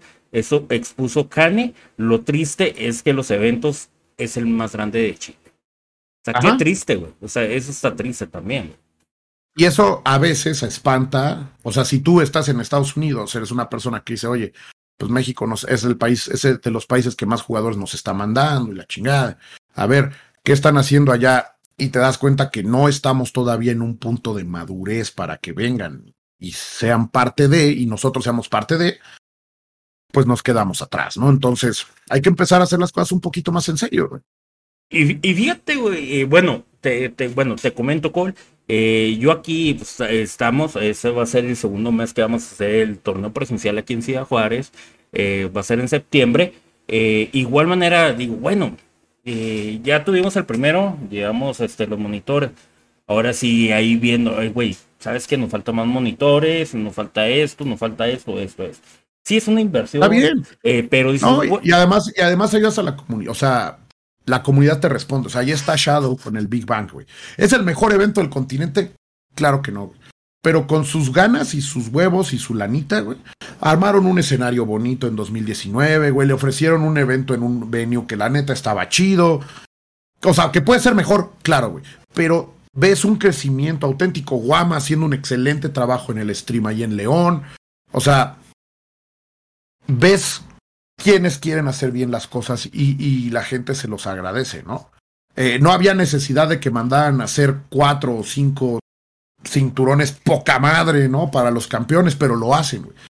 Esos detalles son los que le ganan a la gente. Obviamente tienes que tener bien bajado el hecho de que los monitores ya estén y que los juegos estén actualizados y que todos traigan a los monos y más así. Y hubo problemas, claro que hubo problemas, ¿no? Pero se van arreglando, se va mejorando y se va solidificando un equipo de trabajo que sea competente, porque eso es lo que se necesita. O sea, todas las personas que originalmente nosotros vimos y creímos en Estados Unidos, que eran gente que empezó con sus computadoras en un arcade o en el estacionamiento de un amigo, hoy son los güeyes que te operan Evo y que están detrás de un equipo que vale $500,000. Entonces... es un hecho que se puede. Va a costarnos más trabajo porque en Estados Unidos el dinero fluye, claro. Pero se puede. Bueno, creo que sí falta mucho crecimiento aquí en México. En cuestiones de todo, premios, bastantes cosas, el apoyo también de la comunidad. Pero bueno, eso va a crecer ahí poco a poco. Esperemos también que sea parte de la comunidad de los jugadores, porque no todos Y además nos tenemos que apurar porque vienen cosas grandes, güey. Sí. O sea, viene Street 6, obvio. Sí, Project L, que va a revolucionar. Entre Multiversos y Project L van a revolucionar este pedo, güey. Entonces, pues ya dirán ustedes si quieren que nosotros seamos los que corramos nuestros propios eventos de esos proyectazos o los güeyes que no pueden tapar una gotera cuando están jugando la final de League of Legends y que les arruina una computadora. No, o sea... o que se les va la luz en las finales de Rainbow Six. O sea, porque eso está en riesgo, güey. Sí. Y si eso pasa, ¿a poco va a regresar Capcom? ¿A poco va a regresar Riot? O sea, Eso es lo que la gente... Tenemos que empezar a mostrar que estamos listos para hacer esas cosas en grande. Pues mucho trabajo necesitamos México para ser de los mejores también, porque sí hay potencial, hay bastante potencial. Claro que sí. Nada más falta meterle huevos así directo. Enseriarnos un poquito. Perdón, sí. Sin perder ese toque con nosotros mismos, pero sí enseriarnos. Llega un momento en el que decir, ¿sabes qué? Eres mi mejor amigo, llegaste 15 minutos tarde a tu pulgo, estás en losers, miéntame la madre si quieres, luego nos chingamos una chela juntos. Sí, desde esas cosas. Sí. Y hay quienes los están haciendo, no digo que nadie, o sea, ahí va. Estamos creciendo, estamos mejorando de esos, pero hay momentos en los que ves a los que se supone lideran la carga y dices, chale, pues estamos otra vez en 2014, ¿no? Fíjate que en ese punto que tú lo dices de tiempo, yo a mi equipo le he dicho, güey, si llegas tarde me vale madre, güey, que te saquen, güey. O sea, realmente llegaste tarde, güey, ya te dieron que son 5 minutos de tolerancia, otros 5 minutos más, pues nada, güey, o sea, ya es abusar. O sea, que sean todos parejos.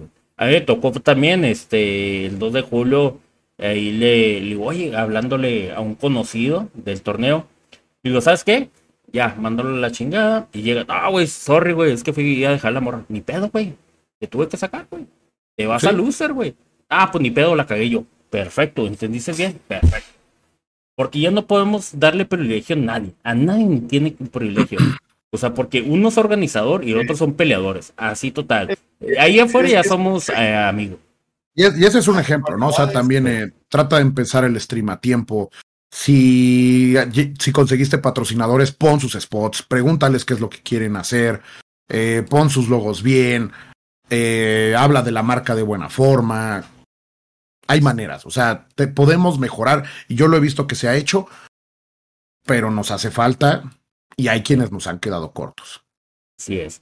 Patrocinadores de cerveza, si quieren, aquí estamos, todo el día podemos estar echándole aquí buena marca, ¿eh? O sea, ustedes no se preocupen. Sí, hemos patrocinado, fíjate que Colt nos comentaba que él no toma, hace muy bien.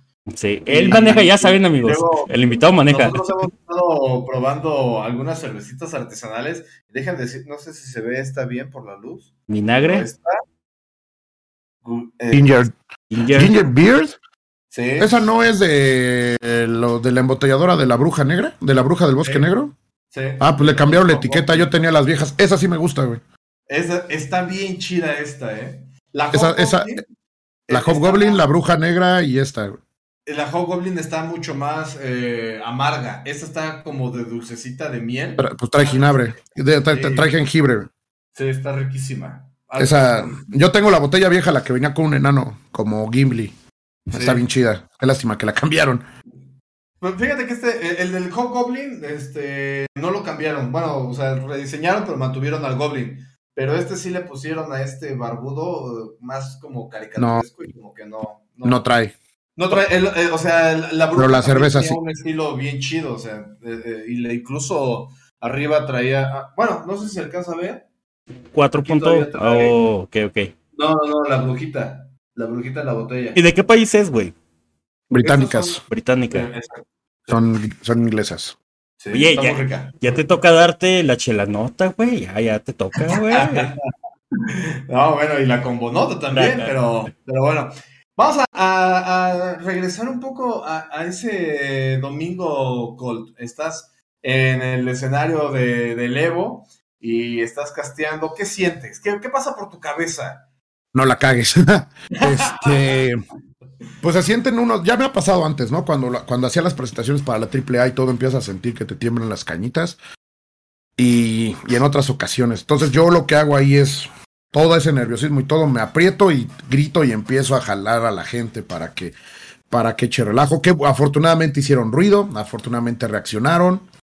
Los jugadores increíbles, ¿no? O sea, no solamente los nuestros que hicieron un trabajo espectacular, Paco y el 6, junto con toda la otra delegación de Kof que se quedaron en el camino, pero también E.T., la Cid, Bridget, y todos ellos, pues haciendo un trabajo espectacular.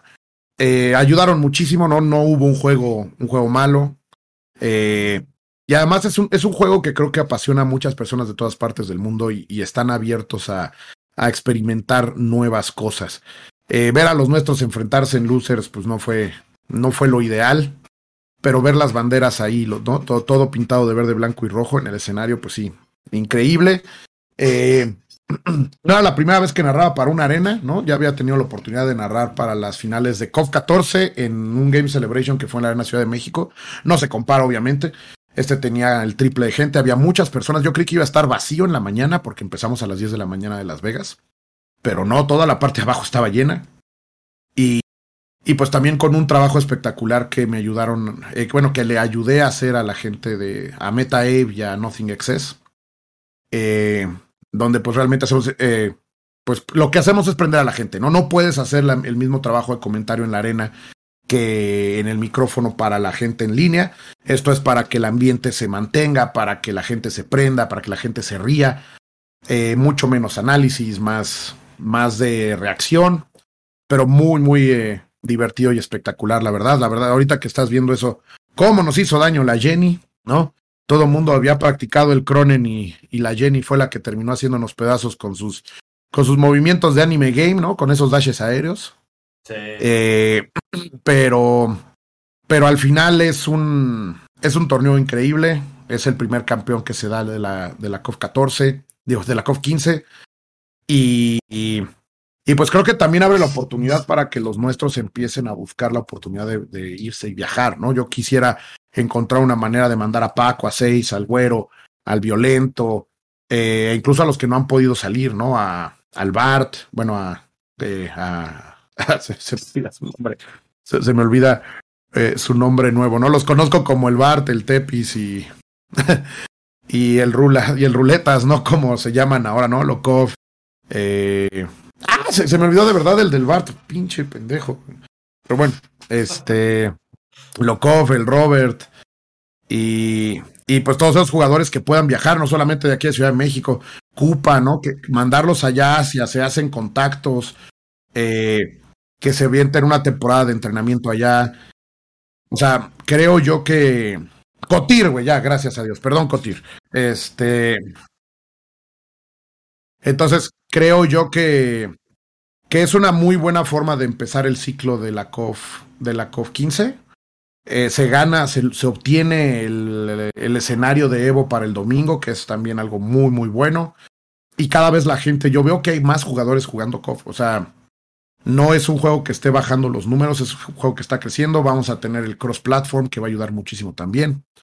Entonces, y es un juego internacional, ¿no? Es un juego que te juega Pakistán, es un juego que te juega México, es un juego que te juega toda América del Sur. Ahí estaban también nuestros hermanos los ecuatorianos, colombianos, brasileños, ¿no? Kang, Chris, Rockland Kio, haciendo un muy buen trabajo. Afortunadamente los nuestros fueron los que, pues al final de cuentas, representaron a Latinoamérica ahí. Pero pues sí, los asiáticos están pesados y hay que ver cómo empezamos a grindear para ganarles. Sí, la verdad es de que lo visto en CCO pintaba para que México se coronara en el Evo, pero pues llegó la banda internacional y se puso muy al tiro. Estuvo muy bueno. La Oye, además ahí con un asteriscote bien especial de que no vino el bueno, güey. O sea, nosotros sabemos y ellos nos dijeron, no, pues, o sea, estamos fuertes y todo, pero Shanghai nos hace pedazos, güey, ¿no? O sea, nos dijeron Bridget, CJC, E.T., la CID nos dijo, no, pues, el Shanghai está muy fuerte, güey, ahí en la madre, me lo dijo el campeón del Evo, güey, entonces, pues, todavía está ahí el Secret Boss esperándonos, ¿no? Y hay que prepararnos para eso. Yo estoy muy contento de Paco, obviamente, ¿no? Pero Paco está, digamos que, acostumbrado a la grandeza y al escenario. Y el 6 que en su primer Evo llegara y se posicionara, es una persona que yo desde que lo conocí en el Big Bang del 2019 me cayó poca madre. Juega con Ángel en la 2002 UM, entonces yo, ¡ay, huevo! Ángel, ¿no? Siempre he sido fan. Y además es a toda madre. Entonces verlo ahí que en su primer salida representara de muy buena manera, pues me hizo muy contento y pues te ayuda también a sacar todas las emociones ahí. Fuimos 3 latinos los que estuvimos en los micrófonos ahí en la arena. Creo que pues, son de esas cosas que dices, pues es el juego del pueblo, ¿no? O sea, en los micrófonos, en el stream estaba Ángel Poques Yaru, ¿no? Que es una persona de color y un cuate de asiático. y nosotros los tres latinos en la arena, ¿no? Entonces se siente bien que sea un juego tan diverso y que una tantas culturas dentro de una, como lo dije ahí, y lo digo siempre, como una familia. Sí, esto sensacional. Y el 6 casi se la lleva, o sea, E.T. estuvo así de cerca de ganarle al E.T. Pero bueno, eso será para otro año, ¿no? Que se reescriba, bueno, que tendrá la oportunidad de escribir la historia, esperemos que así sea. Ya ese top 32, ese top 64 del sábado en la noche, depresivo, ¿no?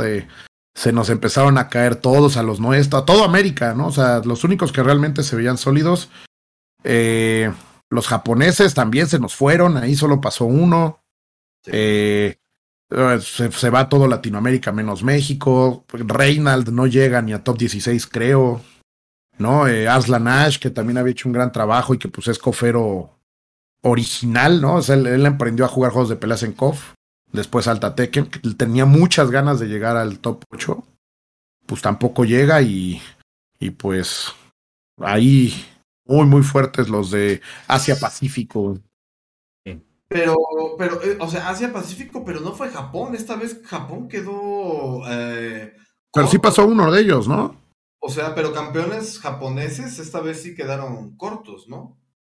En COP, o sea, me refiero a los que llegaron al top 8, pues.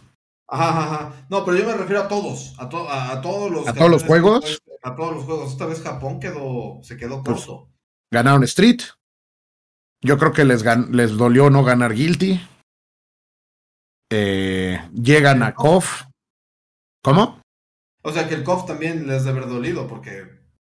Pues sí, pero ese saben que como que lo tenemos más dominado fuera, ¿no? Guilty Gear siempre ha sido de Japón. O sea, no... Antes de Strive, no había campeón mundial que no fuera japonés, güey. Oye, y hablando de Strive 6, ¿cómo lo ves tú? De Street. De Street Fighter 6, perdón. Pues la verdad se ve muy bien, tuve la oportunidad de darle una checada ahí en el stand de Capcom. Está rápido, está dinámico. El estilo gráfico, yo lo veo y por momentos siento que es, o sea, gráficamente, no me madren, lo veo muy tequenoso, o sea, se ve como un Tekken 2D, pero a la hora que lo juegas se siente totalmente diferente. Me gustó mucho Jaime, está chido, o bueno, Jamie, ¿no? Yo le veo con muchas ganas, creo que tiene el potencial de volver, de revitalizar otra vez la escena, como lo hizo en el Street 4. Sí. Hay mucha gente que está interesada, creo que la campaña de medios ha sido muy buena también. Espero que no le metan muchas cosas que distraigan a la gente, porque ese modo como que de mundo abierto se veía algo raro, como que vas a poder crear a tu mono, aunque amo ese modo en Rivals School 2. Entonces creo que están experimentando cosas nuevas, creo que le hace muy bien el cambio de un nuevo equipo de desarrollo con una nueva vitalidad. Nunca me van a gustar mis juegos de peleas que no se vean como caricaturas, ¿no? O sea, para mí el juego se tiene que ver como sprites, por eso me gusta tanto Guilty Gear también desde todos estos años, pero pues es la evolución, ¿no? Y afortunadamente todo lo que tiene que ver con el gameplay ayuda a sentirte muy inmerso en el juego. Entonces yo lo veo con mucho potencial. Espero, no sé si va a salir para finales del próximo año, ¿no? Normalmente los Street salen noviembre, diciembre. No sé si salga este año, sería sorprendente que saliera este año y no sé. No es cierto, salen en febrero. Entonces igual sale para febrero el año que viene. Ojalá cambiaran a la mona nuestra porque no me gustó para nada el leak. Todos los otros monos están increíbles, pero la nuestra no. Entonces... pero la verdad es que estoy muy emocionado por Street 6 para también tratar de darle voz ahí al juego. Es la comunidad que me dio la primera oportunidad de narrar y siempre estaré agradecido con ellos y siempre que se puede pues se regresa. Me ha costado trabajo con el 5 porque los 3 primeros años del 5 no me gustaron para nada y narré un chingo de 5. Y ahora también la comunidad está ya un poquito, ahorita está despertando, habían estado más dormidos durante el año pasado, no sé qué pasó. Bueno, este año, porque ya ven que durante el online de Street 6 en la pandemia, pues tuvimos el circuito nacional que organizaron los de Racing Heat y pues estaban organizando muchas cosas entre que los del Fuego Azteca y los del LO y la fregada, pero pues este año como que se espantaron, se deprimieron de que Strive está demasiado chido Y digo, mi único problema con los jugadores de Street Fighter es que tienen que empezar a jugar más otros juegos, güey. Pero de ahí en fuera, espero que pronto pueda estar ahí también perdiendo la voz con el Street 6. Me encanta el toque que le dieron a Ken en este nuevo Street. Yo estoy bien encabronado con eso, está mal, güey. Sad Ken. No, está mal, güey. Ken Masters era la persona que se había esforzado por obtener las cosas. No, y que aparte era, pues, no sé, yo lo veía rico, guapo, tiene a la una mujer, esposa hermosa, un buen padre. Sí, o sea, y ahora... O sea, yo lo único que veo es que alguien en Capcom estaba envidioso y le quitaron todo, güey. Sí, no, y aparte era muy buen peleador, o sea, incluso Akuma lo respeta, entonces, dices, bueno, pues, ¿qué ahora qué le pasó a qué, no? O sea, ahora es millennial o algo así. Sí. No, pues se volvió Terry Bogard, güey. Ajá, ahora es alcohólico y con chamarra de piel, güey. Y es que dicen precisamente que, bueno, no dicen, hay gente de Kof trabajando en este nuevo Street Fighter. Entonces que tenían ahí como que esta onda de la influencia de precisamente de Terry Bogard en Ken. Que ya ves que en el Capcom versus SNK 2, bueno, desde el... Siempre han sido comparados, ¿no? O sea, sí, que le avienta la gorra y... Sí, sí, porque como me gusta este juego. Hablábamos con el homie y ojalá hubiera un nuevo Capcom vs SNK, sería espectacular. Pero que lo haga, sí, pero que lo haga Arc Systems, porque no los quiero en 3D, güey. Bueno, o sea, es un, ¿cómo le llaman? 2.5, ¿no? Sí, o sea, pero que se vean como sprites, pues, güey. Sí. O sea, de hecho a mí el salto gráfico de KOF de la 13 a la 14 y la 15 pues tampoco es mi favorito. Para mí King en la 13 se ve tan bonita, ¿no? La estructura de cuerpo que le dieron, como el cintillo se le aprieta en la cintura súper bien, los pantalones que le ayudan a dar, sí, la figura femenina, pero también a expandirse. O sea, tienen detalles de diseño de personaje en sprite en la 13, puf, divinos. Que lamentablemente pues ya en 3D... Pues no es que no lo sepan hacer, pero pues están experimentando, ¿no? O sea, a final de cuentas es el segundo juego que hacen así, no es el super expertise de haber hecho años de sprites. Entonces, pues para mí siempre la naturaleza del fighting game debe de ser en pixeles. Pero pues ya también estoy viejo. Voy a decir que no es un poco de cascarrabias ahí. Y es que de hecho se ve más hermoso, ¿eh? A mi gusto también se ve más hermoso. Yo creo que el chiste es saberlo hacer. Y bien lo comentas, Arc System lo evolucionó del 2D a este 2.5, que pues en realidad es un 3D, pero que se dan el tiempo de ajustar cada frame para que se vea como 2D. Esa es la gran magia que para tiene. Para que se anime como 2D. O sea, la bronca no... Se anime de 2D, exactamente. Y, de hecho, muy recomendable que vean el documental de cómo... destruyeron el Unreal Engine para hacer Guilty Gear XR y de ahí cómo han mejorado. Es un gran documental ahí de media hora donde te explican, bueno, es más una presentación que un documental, pero calidad.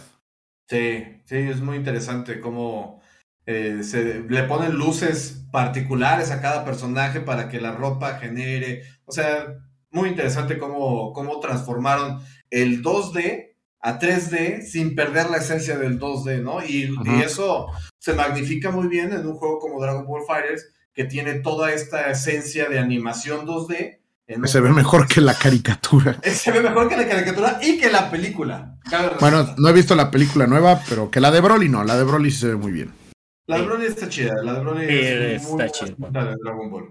Pero la nueva... Pero ya vieron que rompió récords en Estados Unidos de taquilla, ¿no? Sí. De la nueva, la de 20.1 millones de dólares nada más fin de semana. Creo que es la película extranjera animada que más ha hecho en la historia, una mugre así dijeron. Que la, digo que la anterior era la mugre esa de Demon Slayer, ¿no? Que... ¡Supérenlo! Ese güey es un inútil, merecía morir, gracias. De hecho, bueno, sí, concuerdo que la película, la animación casi no me gustó. Prefiero la de Dragon Ball, ¿ya la vieron? Sí, prefiero la de Dragon Ball Z. La animación de Dragon Ball Z era otro rol. ¿A la caricatura o la película? La película, de las películas. O sea, también las películas de Dragon Ball Z era otro pedo. Esta película, bueno, sabíamos de la historia, pero no, como que, ay, güey, la animación no me convenció mucho, la verdad. A mi gusto. No, todavía no la veo, no he podido. Nah, cuando tengas el placer, que la verdad, pues, bueno, yo como fan de Dragon Ball ya tiene 21 películas. No, pero, o sea, lo que pasa es que pues vengo regresando, o sea, no he tenido tiempo, neta, de ir a verlas, así me gusta. Sí. Oye, y hablando, ¿a dónde te vas a ir ahora? ¿Llegas, te quedas un rato, vuelves a viajar? ¿A dónde o sea, la verdad es que equilibrar el relajo de los viajes internacionales con el trabajo está difícil. Yo creo que este año ya no voy a salir a narrar afuera del país. Tengo que enfocarme en la chamba porque, pues, tengo que... pero yo creo que voy a estar yendo a Guadalajara para el AF Fest. Estoy muy emocionado de ir para allá. El año pasado lamentablemente les quedé mal, no pude ir, y este año voy a hacer todo lo posible, no nada más para estar ahí narrando, sino para a ver qué podemos hacer para que ese evento sea más grande y que le responda a una comunidad que realmente adora los juegos de peleas, ¿no? Que hasta se quiere casar con ellos y compran almohadas, pero pues eso ya es otra cosa. Pues me gustaría verte ahí, y igual manera yo tengo pensado ir a la FPS. Voy a llegar y voy a estar gritando cual, aunque no tenga máscara, yo sé que vas a voltear, güey, a huevo, este güey es. Eso no me lo debiste haber dicho, ahora no voy a voltear. Si no lo hubieras dicho, sí hubiera volteado. Sí hubiera volteado. También en próximas fechas creo que voy a ir ahí aquí a Polanco al evento de Dynasty de Chef Hardy y sus carnales de Kof. El 22 de septiembre, ahí para que vayan. Si no estoy mal, la fecha es el 22 de septiembre. Ahí está el chef en el chat, él lo puede corregir. Y pues a donde me inviten, o sea, ahorita con los chavos de AF, te digo, quería narrar hace rato, pero se me olvidó que era hoy. Y pues siempre, o sea, realmente soy alguien al que, si es un evento de comunidad, yo no cobro. O sea, solamente ayúdenme a ir al evento, ¿no? Y si me invitan, yo voy. O sea, realmente es una cuestión de que si quieren que esté ahí y me ayudan a llegar, yo voy a narrar tu evento. Si quieres que esté sentado 8 chingadas horas porque no había nadie más, no hay bronca, lo adoro, me divierto un buen, y pues hago lo más que se pueda para mejorar el evento, ¿no? Entonces esa siempre ha sido mi approach. 24 de septiembre, ahí con Dynasty va a ser el torneo de Kof. Bueno, le reprodujo días, muy bueno. Ahí creo que va a ser en la casa de Smash. Creo que va a ser ahí. Sí, en la Casa Blanca de acá de Smash Factor, que está muy bonita, la verdad. Muy bonita. Entonces, si pueden ir, pásense a visitar. O sea, ahí dice Fer Esparta que ya está listo para el Kof. Así que ve, Fer. Ahí está. Güey. Let's go. A cofiar. Puro pinche Cronen. No es cierto. El Fer sí es una persona que se respeta. Sí agarra los monos que le gustan. Que le gustan. Ajá, eso sí. Le puedo. Siempre se lo voy a respetar. Sí. Sí, yo le decía al chef que lo único que no me gustaba de la Smash House es que no había nada cerca de comer, y él me comentaba que ya va a haber algo de comer ahí. Y creo que ellos van a poner algo, y en una de esas, no sé qué tan loco esté, pero si todo sale bien, al menos para el próximo año, igual abro un food truck para poder llevar a torneos. Con madre, güey. Con la Col Salty Kitchen. Que tengan nombres de comida, de combos, no, pues sí, o sea, pues tengo, por ejemplo, ahí tengo mi level 3 Virgil X Factor, mi level 3 X Factor Virgil Burger, güey, que es una de 3 mezclas de carne distinta. Pues, o sea, a los que me siguen en Twitter saben que el año pasado y durante la pandemia tenía la Salty Kitchen. Subo fotos de lo que cocino aquí. No soy chef, soy nada más un parrillero con un poquito de gusto. Con gusto. Pero pues me puse a dieta, entonces ya no subo ni madres de eso. Pero sí tengo muchas ganas de hacer algo así, de llevar las recetas. Un primo mío es chef, entonces tal vez podamos hacer ahí un joint venture en el que llevamos para hacer hot dogs, hamburguesas buenas, y una que otra sorpresita de la creatividad de la familia de este servidor que tienen. Gracias, si te pasa una receta chingona y te gusta, le pones mi nombre, güey. Sí, o tu mono. Va. Oye, nos dice Fer Esparda que ya valió madre, que ya trae de main al Crone. Ya no es el que era. Se vendió. Oye, dice, lo juego desde la 94. Oye, ahorita comentaste al inicio, podcast. ¿Te gustaría iniciar tu... Bueno, tú fuiste, o no sé si tengas un podcast, tú fuiste locutor y todo ese rollo.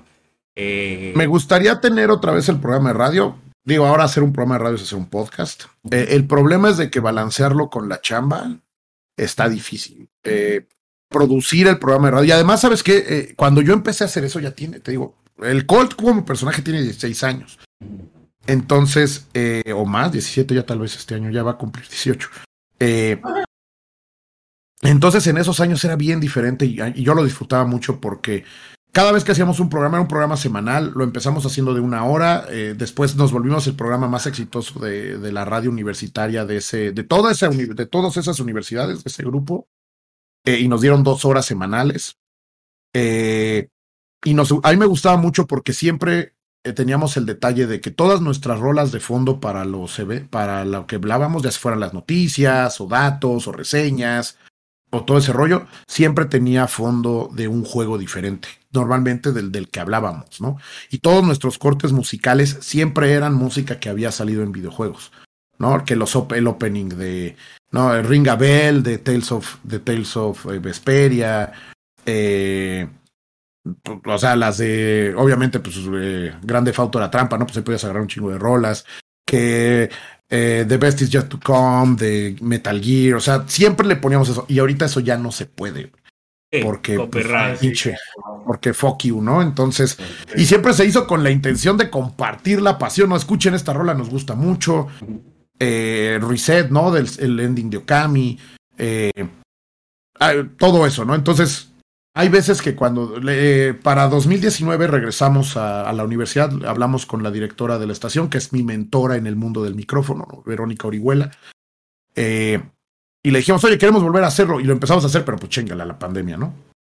Entonces, pues se cerraron las instalaciones, ya no teníamos acceso a la cabina ahí, pero sí es mucha chamba, o sea, preparar los contenidos semana con semana, de estar checando y revisando las noticias, preparar cada uno de los fondos distintos, reeditar y hacer toda la producción, los fríos y todo ese rollo, pues sí es mucha chamba. Y ahorita pues tal vez lo que pueda hacer es armar un proyecto de podcast con alguna de las organizaciones con las que estoy trabajando, pero pues ya nada más es de sentarme y platicar, güey, porque... Pues, ya producirlo ya no. No, sí tener uno o dos asistentes de producción que te ayuden con el levantamiento del contenido y los temas, porque sí es un trabajo, güey. Entonces, pues ahorita ya no. Afortunadamente, ya no tengo tiempo de trabajar de eso. Llévate el Nuster, güey. Ya no quiero. Llévatelo. Pero le tengo que pagar. No digas pagas, güey. No digas pagas. Oye, no. O sea, traes muy buena idea. Y bueno, quiero aprovechar si... tú que tienes ya años con esta cuestión de radio, pues a ver si un día nos puedes dar un buen consejo, más que nada. Sí, con gusto platiquemos, un día nos sentamos a platicar, no hay broncas, nos metemos al Discord y hablamos, yo por mí contento, si es que quieren escuchar las necesidades de este güey. Pues lo que queremos es igual, ¿cómo es ese? El número uno, queremos ser el número uno de México, espera, para iniciar. Sí. Oye, Colt, y hace ratito nos decías sobre tu máscara y todo. ¿Qué piensas de otros comentaristas que también traen la máscara ya? ¡Que chinguen a su madre! No.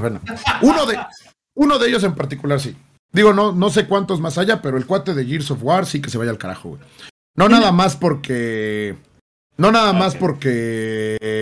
O sea, está muy divertida esa situación. Porque a inicios de pandemia yo anuncio que voy a hacer unos talleres, ¿no? Que voy a tener talleres de comentario y narrativa en deportes electrónicos y todo eso. Entonces, este cuate me contesta diciéndome, oye, me interesa tu curso, pero más me interesa tu máscara, ¿no? Entonces, si eres una persona que traes máscara y le dices eso a otro que trae máscara, pues es como que te está cantando un tiro. Yo entiendo que es kayfabe, ¿no? O sea, obviamente es el relajo del Twitter y la fregada. Entonces yo le contesté Pues yo no sé si quiero tu máscara, pero... y me subió una foto donde él está agarrando una Lancer así, ¿no? Y yo le contesté, pues yo no sé si quiero una... Yo no sé si quiero tu máscara, pero lo que sí sé es que sí te entra, güey. Esa fue mi respuesta. Sacando el cobre. Y me bloqueó, güey. ¡No, no! Me bloqueó en un tweet. Pasó un rato, pasó un año, vamos a suponer. Vuelve a haber una interacción y le vuelvo a contestar de una forma de barrio y me vuelve a bloquear. Entonces a ese güey, antes para mí era una persona que en mi vida era muy divertida. Porque era la persona que en dos tweets me había bloqueado 2 años, güey, ¿no? Entonces, no, güey, o sea... Le faltaba barrio, güey. Le faltaba barrio. Le falta barrio. Y más, y mucho fue mi de, oye, güey, pues ¿qué no sabes lo que es kayfabe? O sea, si te estás poniendo una máscara y me estás diciendo esas cosas, pues te voy a contestar a un nivel de eso, ¿no? Porque la segunda vez creo que también me volvió a mencionar el relajo de una máscara de cabellera, una babosada así. Y le contesté otra vez, sí, te voy a poner tu madre. O sea, pero pues... Como se hablan los luchadores cuando hacen un promo, ¿no? Ajá. Y me volvió a bloquear. Entonces. Y ahora que... Y antes pues decía, me vale gorro, ¿no? Y si no hubiera pasado lo que pasó ahora con el fin de temporada de Gears, que pues la verdad, tanto él como un compañero de narración de él se portaron como... Pues o sea, si estás envidioso de las e-girls, güey, pues no lo muestres en la cámara, güey. Si ellas son famosas y tú no, pues aguántate, güey. Entonces... como un completo pusilánime y una pantomima, ¿no? Ahí como un minion. Fue yo, sí, aplaudiendo como un pinche payaso. Que se quite la máscara, güey. O sea, no sabe lo que es representar la cultura de la lucha. Y ese güey, pues a mí no me cae. He tenido problemas y me he llevado 2 o 3 malas situaciones en las que entro a narrar a un evento online y eso. Y el güey con el que estoy narrando llega y se pone máscara, ¿no? No mames. Y, güey, o sea, sí. Entonces, pues es güey, o sea, no es mala. No, y no les digo nada, ¿no? Pues cada quien. Si eso es lo que quieres y así es como quieres hacer este rollo, está bien. Pero, pues, esto no se trata de nada más ponerse una máscara de decir babosadas, ¿no? Entonces, si lo vas a hacer, tómatelo en serio. Póntela. Mete el papel, güey. Ajá, y si vas a ser comentarista, tu trabajo. No se trata... Oye, acá, no sé. Acá el Sar dice, si le entro todo, güey, para que te haya bloqueado, güey. Oye, el Gogalot dice, saludos mi estimado Con, Martín y Nuser, saludos mi buen Goga, saludos. Llegó el Paco, tu máscara es todo un símbolo de los fighting gaming. No, para nada. Yo la verdad solo soy una persona que ha tenido la suerte de poder darle voz a los jugadores que le ponen tantos huevos, miles de horas de dedicación y de entrenamiento y de ganas de ser mejores. Tengo el privilegio y la responsabilidad de darles el mejor narración posible. No se merecen nada menos. Entonces, esto nunca se ha hecho para... O sea, siempre ha sido para la gente, siempre ha sido para los jugadores y los espectadores. Creo que México siempre se ha llevado una cachetada... cuanto a lo mucho que nos apasionan las cosas y lo mucho que nos han regresado esas cosas, ¿no? Mira. Entonces, pues de menos poder hacer aquí el mejor trabajo para ustedes, pues siempre se trata de eso. Mira, Pato dice, lleva 8 años conociéndote, narrando. Desde esa vez me encanta los fighting games. No, muchas gracias, Pato. Ya ves. Sin ustedes uno no es nada, ¿no? O sea, ¿cuál es los chavos ahora? Es así de la chinga. Yo sé que uno es así y otro es así. Pero pues es de la chaviza, güey. Huevo, yo sí.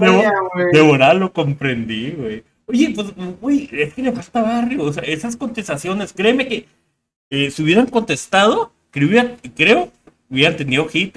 Los Twitter, güey. Y nos hubiéramos llevado bien, y en una de esas nos mandamos DM, oye, güey, pues qué onda, quieres, vamos, o sea, tienes un podcast o qué onda, ¿no? Pero sí me ha escrito, ha sido muy divertido porque me ha escrito gente fuerte de la industria del gaming. Recuerdo que una vez un organizador fuerte de eventos de esports en general me escribió y me dijo, güey, hacía tiempo no me sentía tan ofendido, y me mandó la foto de ese güey, diciendo, ni para cambiarle los colores, que no mame, güey.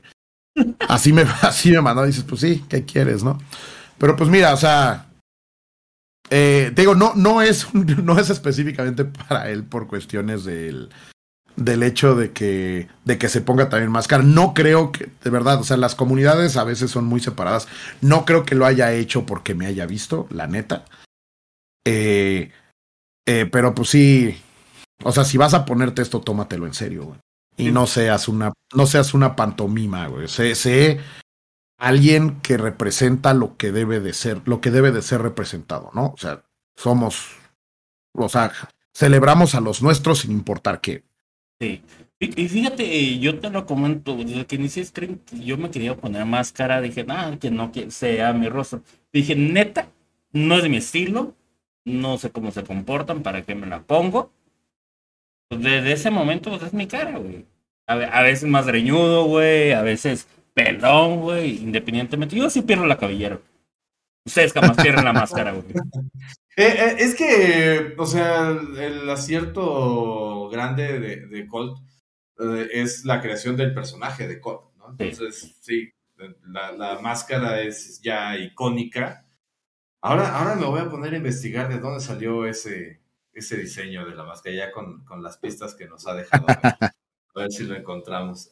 Pero me lo dices, pero si lo tratas de adivinar, dímelo por privado para que no sea, para que la gente todavía pueda adivinarlo también.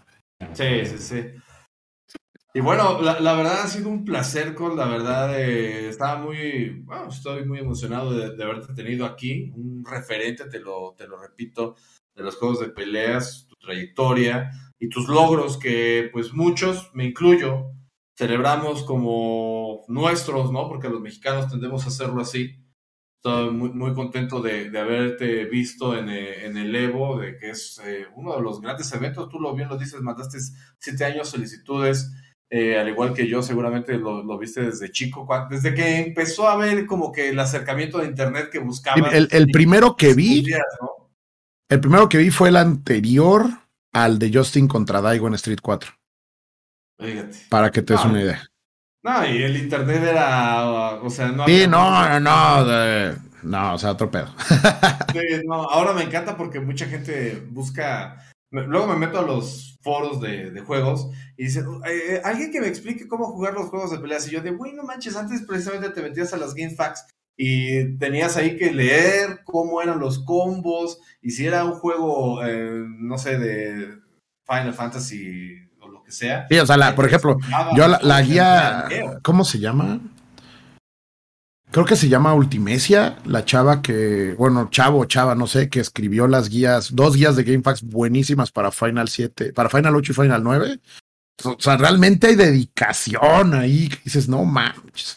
Güey, o sea, a las 8 horas de que ya había salido el juego, ya estaba la guía, o sea, eran güeyes que estaban jugando y prácticamente escribiendo al mismo tiempo para poder hacer eso. Yo estoy seguro que había alguien más con ellos. Yo me imaginaba cómo era el güey de, y me fui para acá. ¿Sabes qué? Yo lo que creo es que muchos traían el conocimiento de los releases japoneses. O sea, jugaban las versiones japonesas, escribían eso y después se ponían a jugar el juego gringo y veían cuáles eran los cambios y lo ajustaban. Porque eran de... O sea, yo no veo... O sea, esas guías... La guía de Final 9 recuerdo que son como 300 páginas, güey. O sea, no lo veo haciéndolo en 8 horas. Pero sí salían en friega, güey. O, güey, ni la tesis, güey. Sí, no. Sí, no manches. Y era... Aparte que me encanta porque ahora las generaciones hubieran querido que esos textos estuvieran bonitos. No. Eran pinche copy-paste. No, pero sí hay un... Sí son de blog de notas, pero yo recuerdo los logos, ¿no te acuerdas? Los hacen con ASCII Art y todo el rollo, o sea, la verdad es que son de esas cosas del internet que no van a regresar. Yo a veces le cuento mucho eso a los chavos de Smash que ahora que iniciaron, luego quieren competir, ¿no? O sea, día 0, ya hay tier list, ya hay cómo sacar todos los monos en menos de 2 horas, la fregada, y la evolución de Mili como un juego competitivo que realmente lo empezamos a jugar para divertirnos y luego fue, pues qué pedo, ¿no? Ya nos lo vamos tomando en serio, quita los ítems, güey, ¿no? Y ahora nada más en Final Destination y ahora pues solo Fox, ¿no? O sea, esa evolución natural que se dio durante los juegos que originalmente nosotros conocimos es algo que yo disfruté un chingo, ¿no? Que de pronto ibas a casa de un amigo y él te decía, no, es que aquí no te puedes colgar del ledge para que yo no llegue, güey. Aquí se deja regresar, ¿no? Esas reglitas así. y que en muchos lados ese fenómeno ocurrió igual, ¿no? El hecho de que al mismo tiempo que aquí se jugaba la 2002 y se tenía un circuito competitivo en las maquinitas en China, en Pakistán, en Estados Unidos, se vivía el mismo fenómeno de forma separada y que evolucionaban de forma natural. Creo que lamentablemente pues nunca se va a repetir, al menos no en nuestras escenas. Y es algo que me gustaría mucho que la gente volviera a experimentar. Pero pues ahora es, pues vuélvete el mejor lo más rápido posible y mantente ahí. Entonces se respeta, es la evolución natural de los esports, pero pues sí, a veces se extraña un poquito. Sí, es esa nostalgia de old gamer, ¿no? Que luego te llega así como de... Esa típica frase que antes era mejor, tal vez. No sé si mejor, era diferente. Era diferente, ¿no? Sí, bien dices, no creo que fuera mejor. Era diferente, era... Literal, eran otros tiempos. Ahora ya todo es Pero perdón, yo siempre me pongo de parlanchín y hablo de más, perdón. No te apures. Uy, es que de hecho, lo que no saben, la idea de entre chelas y combos es eso. Haz de cuenta que vamos a un bar, platicamos como amigos, o sea, relativamente entrevista en sí. Creo que no lo hizo tanto entrevista, es más que nada plática. Este micrófono está abierto para ti, todo lo que quiera decir, que la verdad nos ha encantado. Hemos sentido que estás en casa. Muchas gracias, la verdad se siente así. Qué bueno. Gracias. Y... Bueno, algo que le quieran preguntar rápido ya en el chat, algo más que nos quieras comentar, Colt.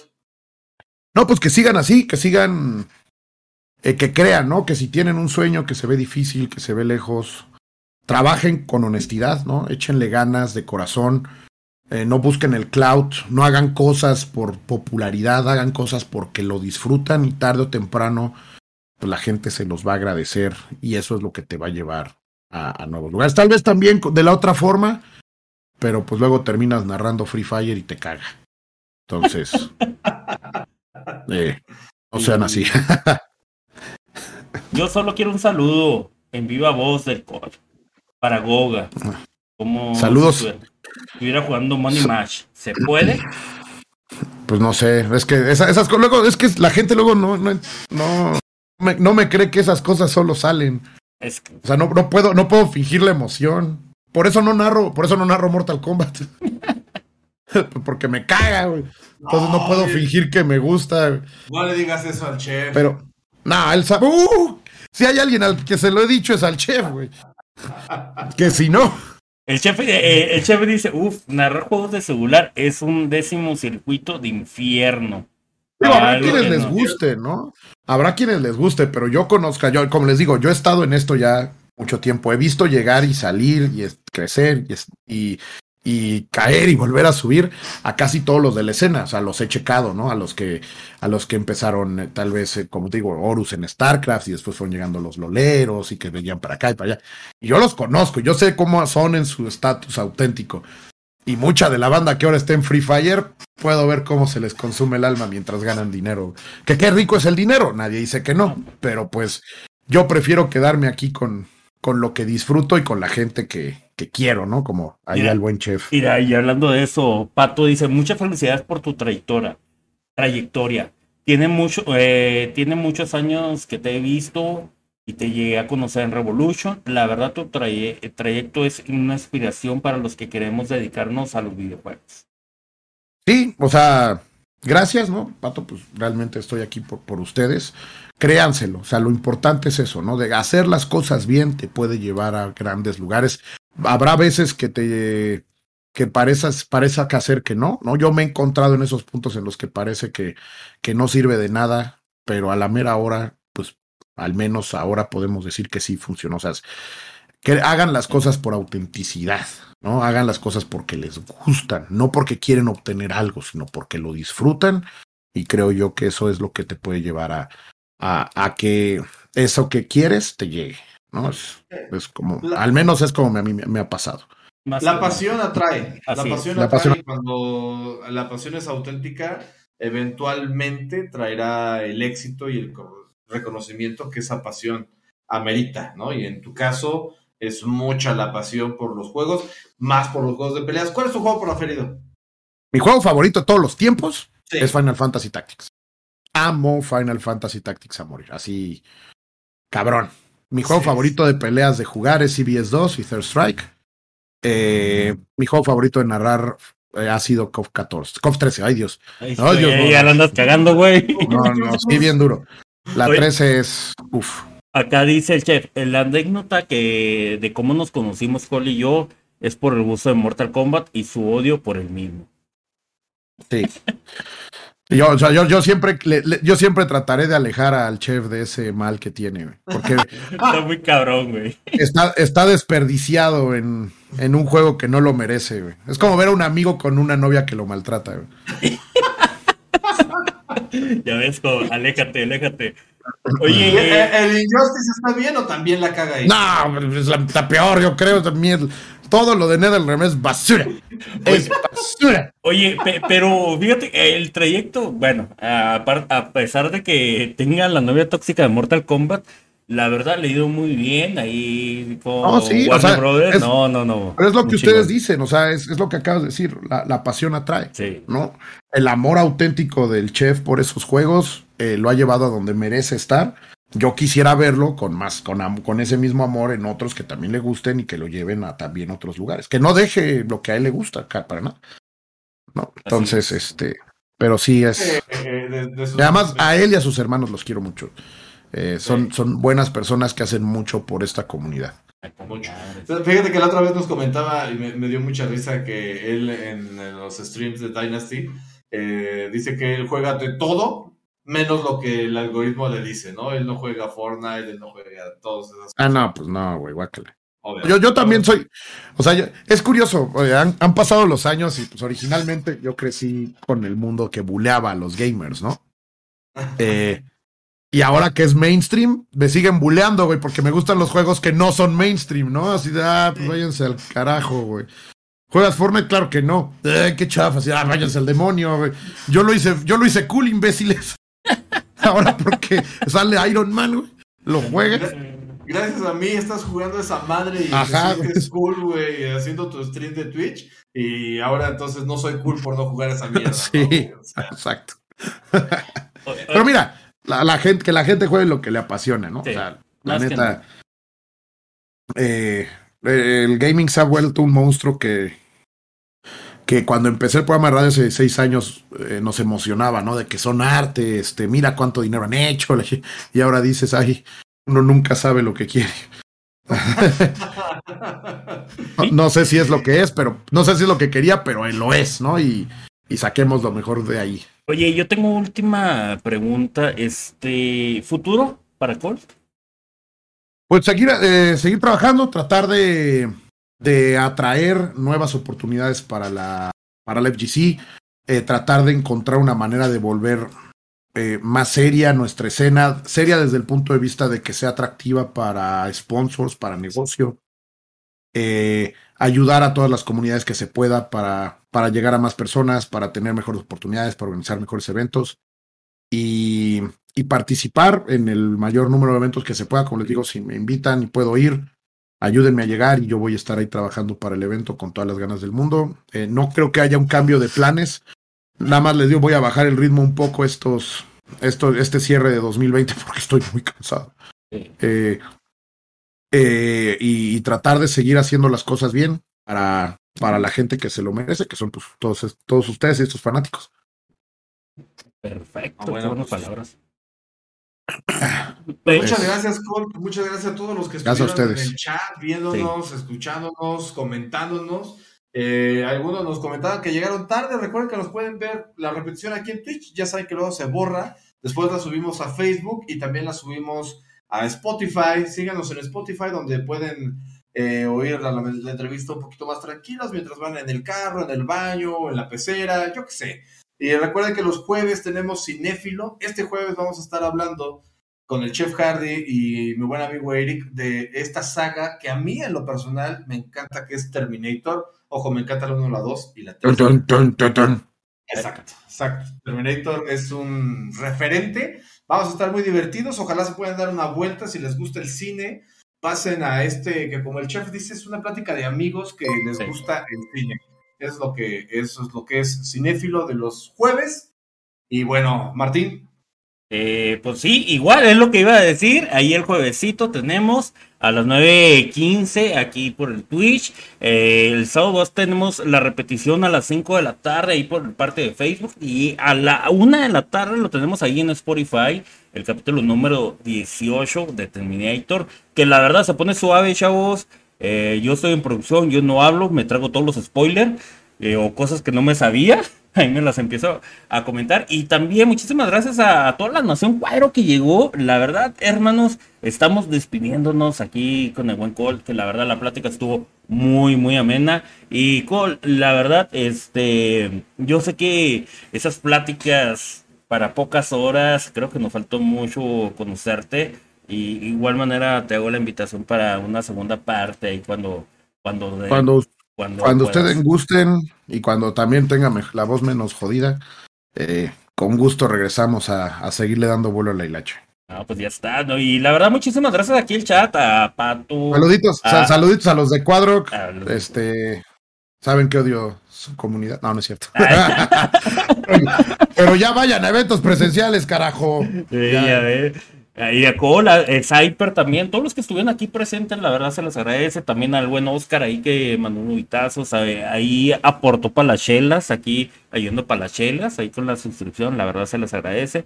Y pues Cola, la verdad, yo te deseo los éxitos del próximo año. Sí, como tú dices, mereces descansar, mucho viaje va jodiendo también, y pues aparte, pues hay trabajo. Y espero conocerte en noviembre ahí en Guadalajara. Ojalá que sí, ahí nos vemos, ahí en el AFFest. Vayan, inscríbanse de una vez, va a estar bien chido, todavía hay muchas sorpresas. Es un evento hecho con el corazón y con el amor por estos juegos. Esa es la única razón. Sí, es así. Sí, el Comi y toda la banda de allá, la verdad es de que transpiran juegos de peleas y eso está padre, la verdad eso está padre. Pero antes de irnos, porque no quiero ser un... No como narrando, pero sí un saludote al Goga, que estuvo aquí y que pues, se ve que también le encanta el relajillo, ¿no? Entonces, saludotes. No, saludos al Goga, que siempre está acá. Saludando al todos. Yo no sé cómo le hace, pero estamos en un stream y se aparece Ence, luego sale en otro, está por todos lados, está chicándonos. Gracias, Goga, gracias a todos, gracias al amigo Adicto, que se suscribió por segunda vez con nosotros. Gracias, de verdad, Oscar, te quiero muchísimo, gracias por estar siguiéndonos, por seguirme a mí en lo particular. Y bueno, antes de despedirnos, el sábado tenemos programación, tenemos entrevista. Aquí el buen Nuster nos consiguió vuelo directo hasta Madrid. Ahí nos vamos a entrevistar al buen Bustock. Ahí vamos a estar entrevistando ahí para que no se lo pierdan el sábado, 2 de la tarde, Ciudad de México. Prendan el asador porque la plática se va a poner muy, pero muy padre también. Un jugador de Fighters que, pues, muy bueno, nos ha representado a España en las ediciones internacionales de CCO varias veces y se ha llevado el triunfo allá a la madre patria, entonces vamos a tenerlo por acá. Está chavo, la verdad, desde que hay mucho güey chavo en la comunidad. Esto está muy, muy padre que le sigan dando vida a esta comunidad Fighters que, como bien decíamos antes de entrar a pantalla de Colt, ya es comunidad luego viejita, como un servidor. Estas canas no mienten. Sí, necesitamos a esos jóvenes. Pero vayan a torneos, no se queden solo subiendo combos a Facebook. Así es. No, pues la verdad, muchísimas gracias. Pues yo me despido, soy Martín, soy de la producción, es el que me traen en chinga. Hasta luego. Gracias a todos, yo soy Noobster, el héroe del casteo. Les agradezco infinitamente por haber estado con nosotros. Hasta la próxima. Nin.